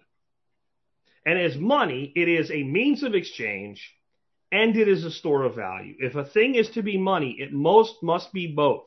That doesn't mean its value is not subjective to market forces because the most, no matter what is as far as a stable coin, is still subject to things like inflation and deflation on the, on the supply side, right?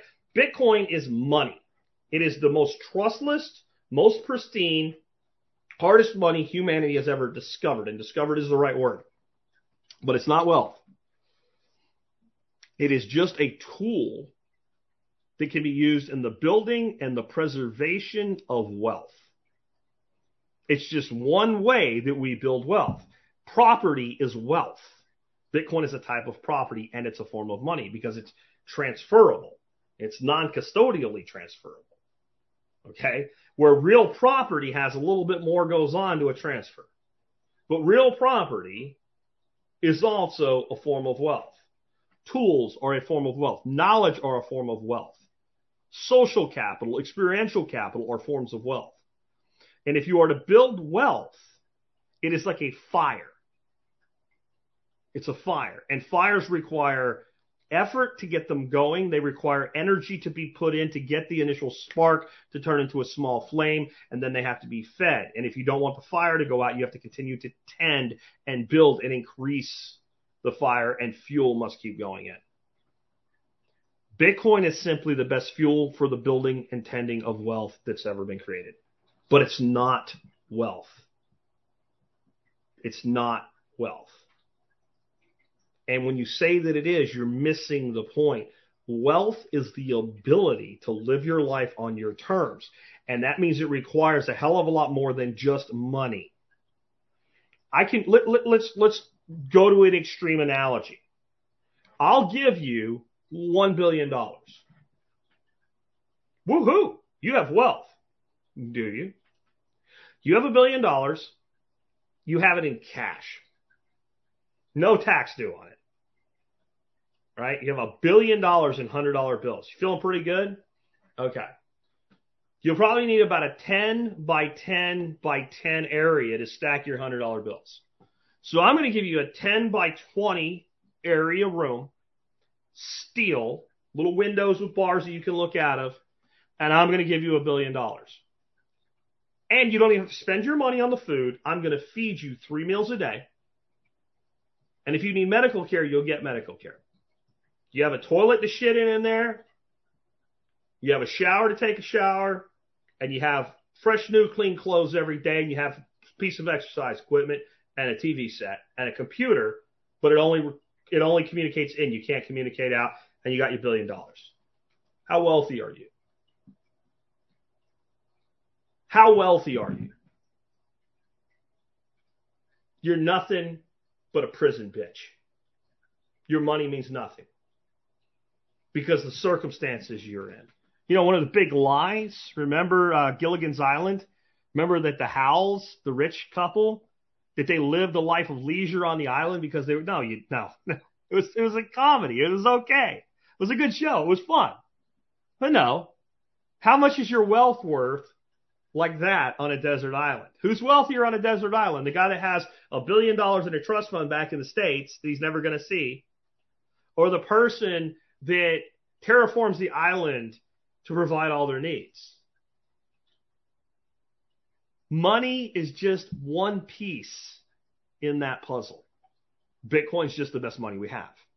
It's keystone. It belongs in your life, but in of itself.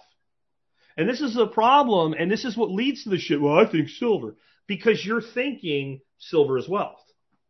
Same thing. I'll give you a billion dollars worth of silver on that island. The best thing you could do with it is like try to find a little bit of tin to mix in with it to make it harder and use it to make spears for fish. It's useless without some place to exchange it into, without other things in your life. Yeah. So I, I ignore it all, but I can't ignore Bitcoin. And here's why. Again, I've been listening to, again, my annual uh, read or listen to The Richest Man in Babylon. I was rich, re- listening to it today, and it's a series of tales and different characters and how they built their wealth and how they came back from, you know, being deeply in debt or sometimes being completely enslaved or whatever. But in this story, there's a siege.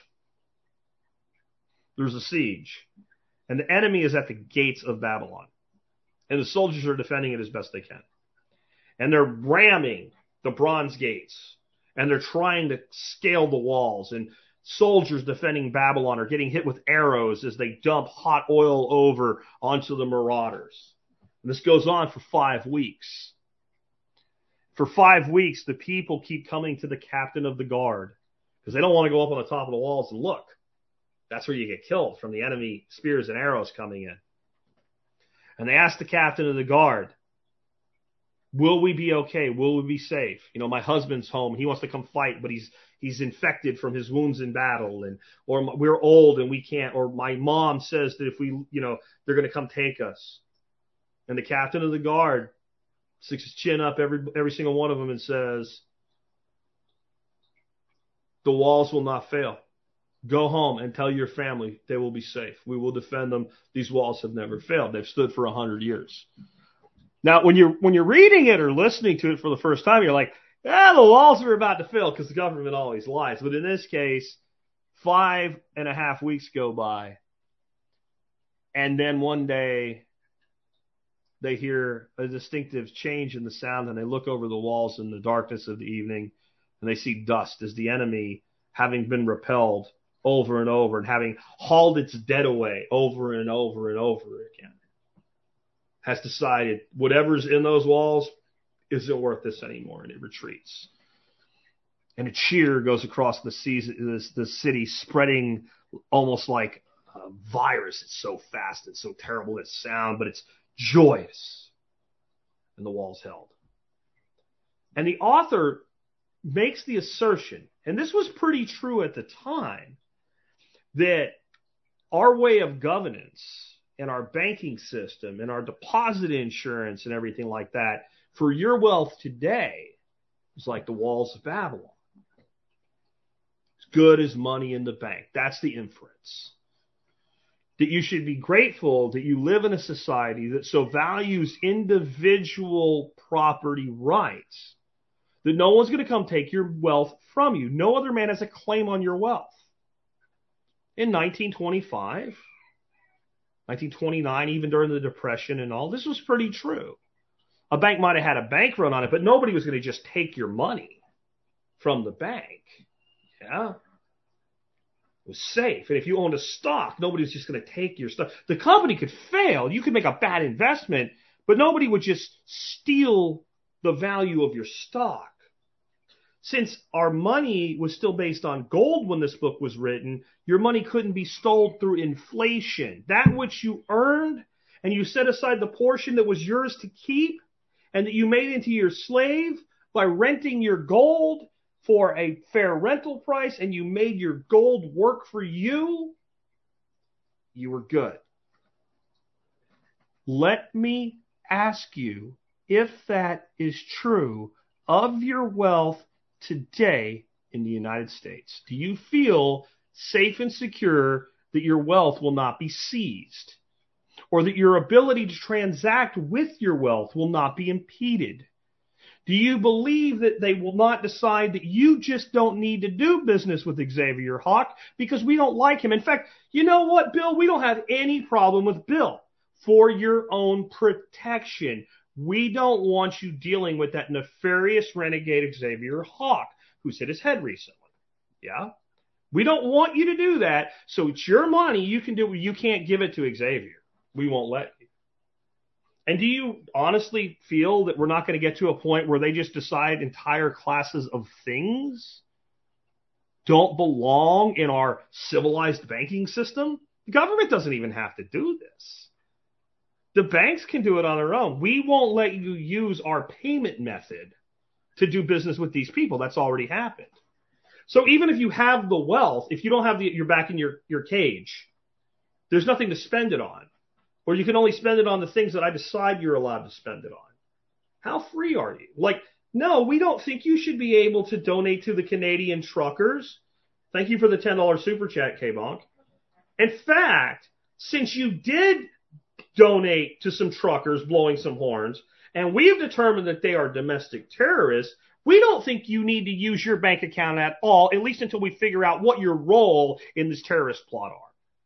Does anybody feel like nothing like that would happen ever?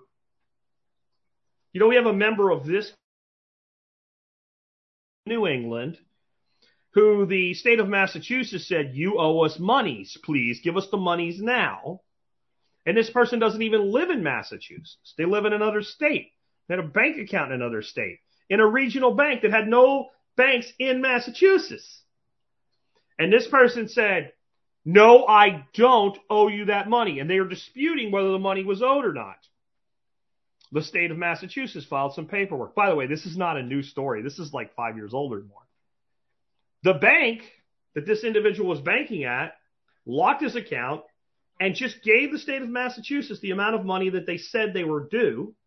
And even though there was some money left in the account, it took a while before he could even get his account unlocked, even though they already took the money they wanted.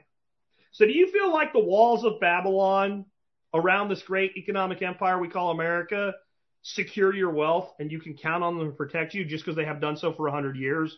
Or do you feel like some of the barbarians are at the gate? This is why Bitcoin has to be part of your strategy. Because again, I'm back to you can tell me that you know I have Bitcoin. A, you have to prove it. B, you have to get it. Nothing has ever been so defensible and so secure. This is the new wall of Babylon. It's not just Bitcoin, but all of the technologies that are being developed. The true decentralization of the ability to exchange information, product, and value. We are, we are going to create our own private independent banking system built on top of this. And there is a place for a private banking system with checks in place to keep everybody honest with a non-inflatable monetary supply. Like interagency credit with agencies maybe being companies or towns or co-ops. There is a place for lending. It needs to be done in a way where the the principal is protected by reasonable collateral, but the interest rate is not usury. Okay? We are going to build that. And yet every man can be his entire own payments network with a little box and a little string of code if he wants to. This is where we're going, and we're going there whether you come with us or not. I'm telling you right now, you look at your phone, you look at the apps on your phone, and you say to yourself, could I monetize this app with micropayments? If users of this app could contribute to the app by exchanging value with other users at a rate of a penny an action, can I come up with a way to do that? If you come up with an answer that's yes, that app will be monetized or not on your device in five years. This is coming. You can deny it. You can pretend it's not true, but this is coming. And so is their shit. The walls of Babylon will crumble. The walls of Babylon are part of the infrastructure package that never passed. All of the things that we were grow, we grew up, especially Gen Xers and back, that we grew up expecting to be true in our great country, that we were taught to pledge allegiance to and to respect and all of that stuff. All of the things that we were promised are gone. The great infrastructure project of, of, of Dwight Eisenhower that built the bridges and interstate highway system has reached the end of its expected life. In fact, it's past that. It was supposed to last 50 years, and they figured, oh, in 50 years, we'll figure out how to do better. And we didn't. And that infrastructure is crumbling. Well, the infrastructure that was the respect of individuals and individual rights in America has crumbled just the same. Your money's not safe in the bank, not because of a bank run, but because there are actors who can seize or control your money without your consent, and there isn't anything you can do about it. So you need a citadel. You know this idea of the Bitcoin citadel cities and all? Yeah, it was an idea floated around, just a it was a a thing a guy wrote for attention basically. That was like he had this dream that he went in the future or some shit, and there were these cities that was all Bitcoiners in them, and they had the great big walls, and you couldn't get in unless you bought your way in, and we were completely. That's all a freaking metaphor, guys. That's all a metaphor. The citadel is each man's ability to take some of their wealth in the form of programmable money that can go anywhere, anytime, any place in seconds at the speed of light and put a crucible around it that says, Thou shalt not touch, thou shalt not have. Go screw. That's what it is.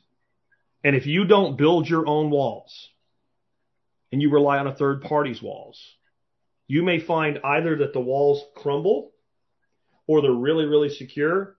And you just didn't think that you about the fact that you were on the inside while they were being built. You may end up in a society with your CBDCs where your CBDCs that you own are very secure. No one's taking them. But you can't get them out. And you can't do what you want to with them. And everything you do will be taxed at every movement of every penny. Because if you want the end game for CBDCs, a lot of the scary shit, like they won't let you buy, you know, XYZ or whatever, it's less that. Do you want the real end game? Do you want somebody to tell you what it is? It's taxation.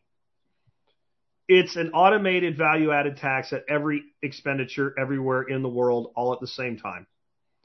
And if you dollarize the world through pushing a US dollar CBDC out to the world, which is the plan, then the United States becomes a taxing authority on all transactions on the planet. And you just call it a transaction fee. That's fair. All blockchains have them. No, it's global taxation. And it's it's it's a tax on any time anybody uses your CBDC. And if they, well, it's, it's, it's, there's no fees on it. it's centralized, fool. Anytime I want to add a fee, it'll be tiny at first. And I told you how they're going to sell it to the right, didn't I? Did you miss that? You say you sell CBDCs to the right. First of all, there is a CBDC launching in, right now it's planned to launch in June or July this summer from the Federal Reserve. It's going to allow instant transactions 24 7, 365, kind of like Bitcoin does. No fees. Voluntary. And you'll be able to use it as someone who is approved to transmit and receive, or just to be a receiver. So you'll receive it with this transaction technology, but it'll still be in your bank account as regular old dollars. You can do whatever you want with it for now. But what do you think is going to happen? All they're going to do is they're going to go out to the right and say, now that we have this wonderful technology that works so well, it's completely voluntary, mind you. We need to turn our attention to these people on welfare. Do you know that people on welfare take the welfare money and buy drugs? These people on welfare take the welfare money and they commit crimes. It's actually a very small portion of the money that that kind of thing happens with, right? But, you know, the right. okay, so, but if what we could do is if you're getting the government's money for a welfare program, we can just make sure the money is spent for the type of things that it's meant for, like food and housing and medical care and, and rent and things like that. Well, who would object to that? Sounds perfectly reasonable. It always sounds perfectly reasonable. The devil's contract is always personal, perfectly reasonable if you don't read the fine print and the additional clauses. Yeah? So that's how you get it in place. That's how you develop the tech. That's how you get everybody accepted. And it just slowly spreads out in everything. And then you tax everybody on everything that they do ever. And you know everything that everybody ever did ever. Or you build your citadel. You move some of your wealth outside of that system while you can. And those that are like, what if they cut off the ability to go back into it? First of all, they won't. But second of all, if you do it right, you won't want to. I'm just saying. All right. Now, I want to talk about why I am not afraid of CBDCs, why I'm not afraid of Klaus Schwab and the WEF and all. And you might think it's because of everything I just said about the citadel nature of Bitcoin and go for it, bitches, and things like that. Well, no. It's that I'm not dumb enough to assign to them a level of capability, competency, and intelligence that they do not have. The threat to us as free beings is our brothers and sisters around us who do that and think that it's necessary to side with them. It's the mob that is the culmination of Bonhoeffer's theory of stupidity. It is the idiots who will go along and get along, who will comply, who, if they came up with another new variant tomorrow for the COVID and said, this one is super serial and we need to go back into lockdowns and put masks on again, would just do it and actually yell at people who didn't, even when they knew it was wrong. It's one thing that people are so mentally disturbed or so stupid, right? It's one thing if that's the case, you know, and and they actually believe it. But there's a whole shitload of people who will just monkey see, monkey do, and they know it's not necessary. If you ask them, like, do you think that thing on your face does anything? They're like, no, but they'll they'll do it. It's the same with this. It's the same with this. The, the danger is how many people are just going to comply because that's easier than not complying. It's the guy and they live. You hand him the glasses, he puts it on and goes, Holy shit, you were right. Here, I don't want these. It's the majority of people. But it only takes three, four, five percent, ten percent is a majority when it comes when it's free thinking people who choose a different way.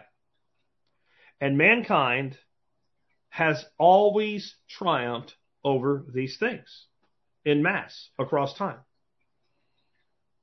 For every empire, there has been a fall.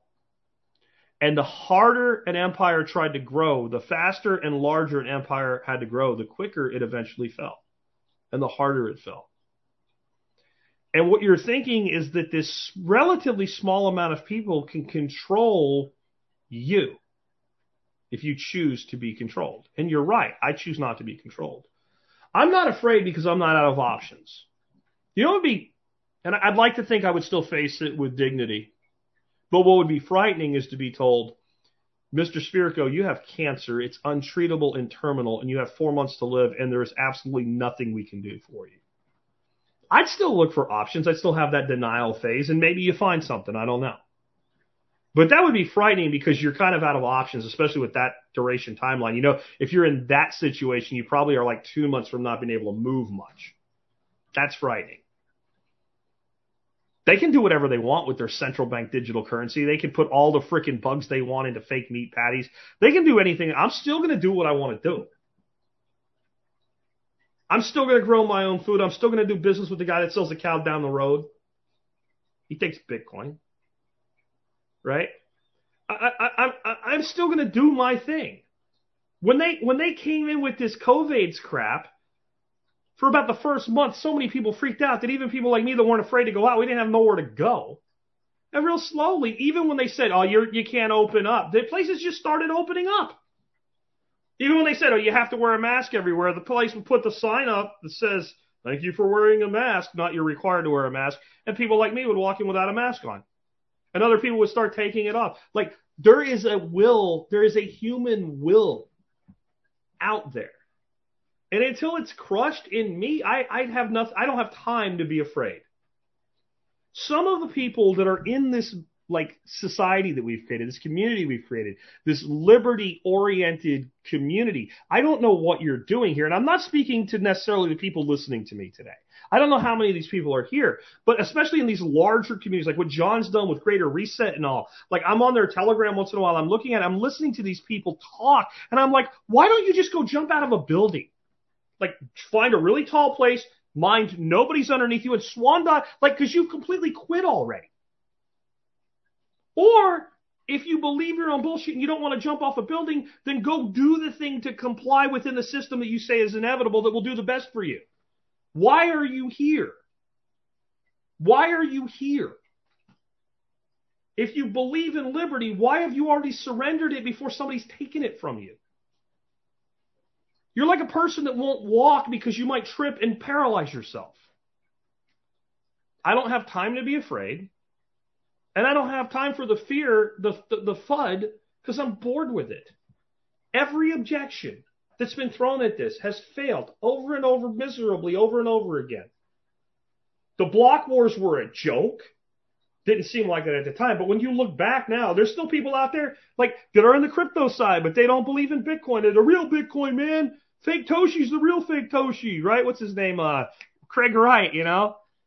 Go price Bitcoin Satoshi Vision or Bitcoin Cash in Bitcoin from inception. This is over, but they can't accept it. They're no different than the people that can't accept the death of the dollar. The dollar is dying as a unit of account. Because if you continually devalue a thing, there's a, there's a point in time where people will cease to value it. There is. And we're there. And I'm back to how long did you think it could work? How long did you think this system could work? So the current system in the United States goes back to 1913. Yeah. Completely coming off the gold standard in 1971. So we had 1913, then we had the 1964 Silver Coinage Act, then we had the, uh, or actually 1933, we had the revaluation against gold, devaluing the dollar by almost double. And then in 64, we had the Coinage Act, and in 71, we depegged from gold. Even if you go from 71, you're at 50, you're at over 50 years, 51, 52 years. 52 years of a system backed by nothing but debt. How long do you think it would last? How trapped in the permanent present are you? Like I said, it's like looking at an elf and thinking the elf won't die in my life. You're watching one of the ancient ones die. This ancient system of control. And again, it, it, it's like a satanic ritual where they're going to conjure up a new beast, right? The fiat beast is dead. Long live the new fiat beast. The digital fiat beast. Yeah? But you choose. You choose. You can choose to let fear hold you out in action. Let me tell you something about people that use all this fear, all this FUD, all this bullshit. They're the crab in the bucket. That when the other crab kind of gets on the side and he gets his little crab legs, his little tinkler legs up over the edge of the bucket, and he's just about to pull himself up and you're drinking a beer so you didn't see him and knock his ass back in, and he's about to bail and he's going to hit the dock and back into the river. Yeah. And the other crab in the bucket goes, bam, and pulls him in. I don't have the energy, the time, the work, the effort, and the ethics to get out of this bucket. So I damn well don't you want you out either. I want you in here with me. No more. No more. You get out of the bucket or you stay in the bucket.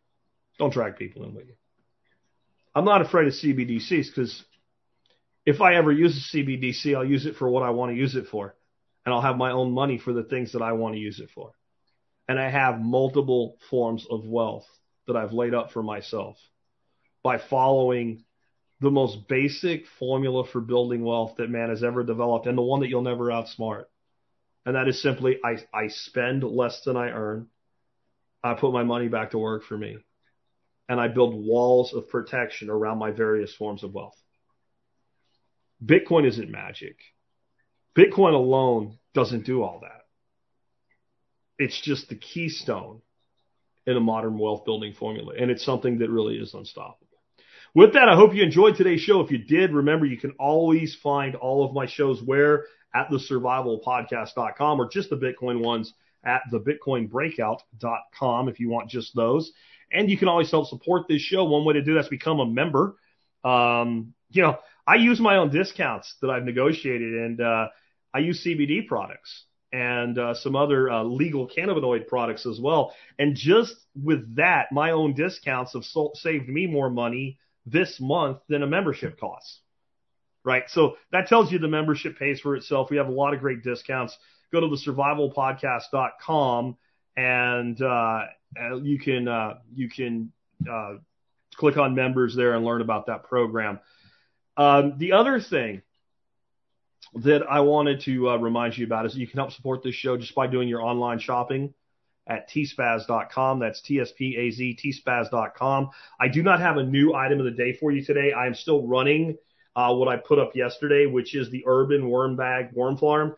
Man, I love this product. Check it out if you haven't yet. It's at the survivalpodcast.com. Just scroll down a few posts and you'll find it, including the video there. I really thank you guys for tuning in today. And uh, I, I appreciate everybody here. And when I'm like coming off the top rope sometimes, guys, on the people and especially even people like that I'm friends with, like Xavier. You guys need to understand when I'm picking on Xavier, Xavier and I are like bro friends, all right? Like, so, uh, I'm not really, I'm not really trying to be mean or anything. What I'm trying to do is I'm trying to make you think outside of the binary. Bitcoin good, duh. Bitcoin bad, duh. Like, th- this is so ridiculous. When people get into this idea that like it's all this or it's all that, life doesn't work that way. There's nothing you go all in on without killing yourself or or creating extensive extreme risk in your life because you have one vector of attack. But to ignore the single most successful thing measured by money that humans have ever done across a decade? Huh? Guys, I'm telling you. I'm telling you. You can't. Well, you can. But all I'm going to say is, you know how disappointed you are in yourself if this is you. 2013, you're listening to the crazy redneck duck farmer. He says, you know what? This Bitcoin shit, this is some good shit. If it works out, it might be worth having some. Lay some up right now while you can and buy a little bit every week or every month. You know how disappointed you are that you didn't do it? Yeah? You'll be more disappointed in in 2033 if you don't start doing it now than you are right now that you didn't start doing it then. I don't say a lot of things that you can take to the bank or that's going to happen. That one will happen. With that, I'll catch you guys tomorrow. Got a great interview lined up for tomorrow, nothing about Bitcoin, and we'll work out the rest of the week and we'll be back just like we always do. Been doing this now since 2008. I ain't going nowhere. Catch you guys. bringing you down? Are they gonna bail you out or just run you? They said you should have a house the American way. A dollar down, a dollar a month, and you never have pay. There's a better way to do this. Let me show you a better way.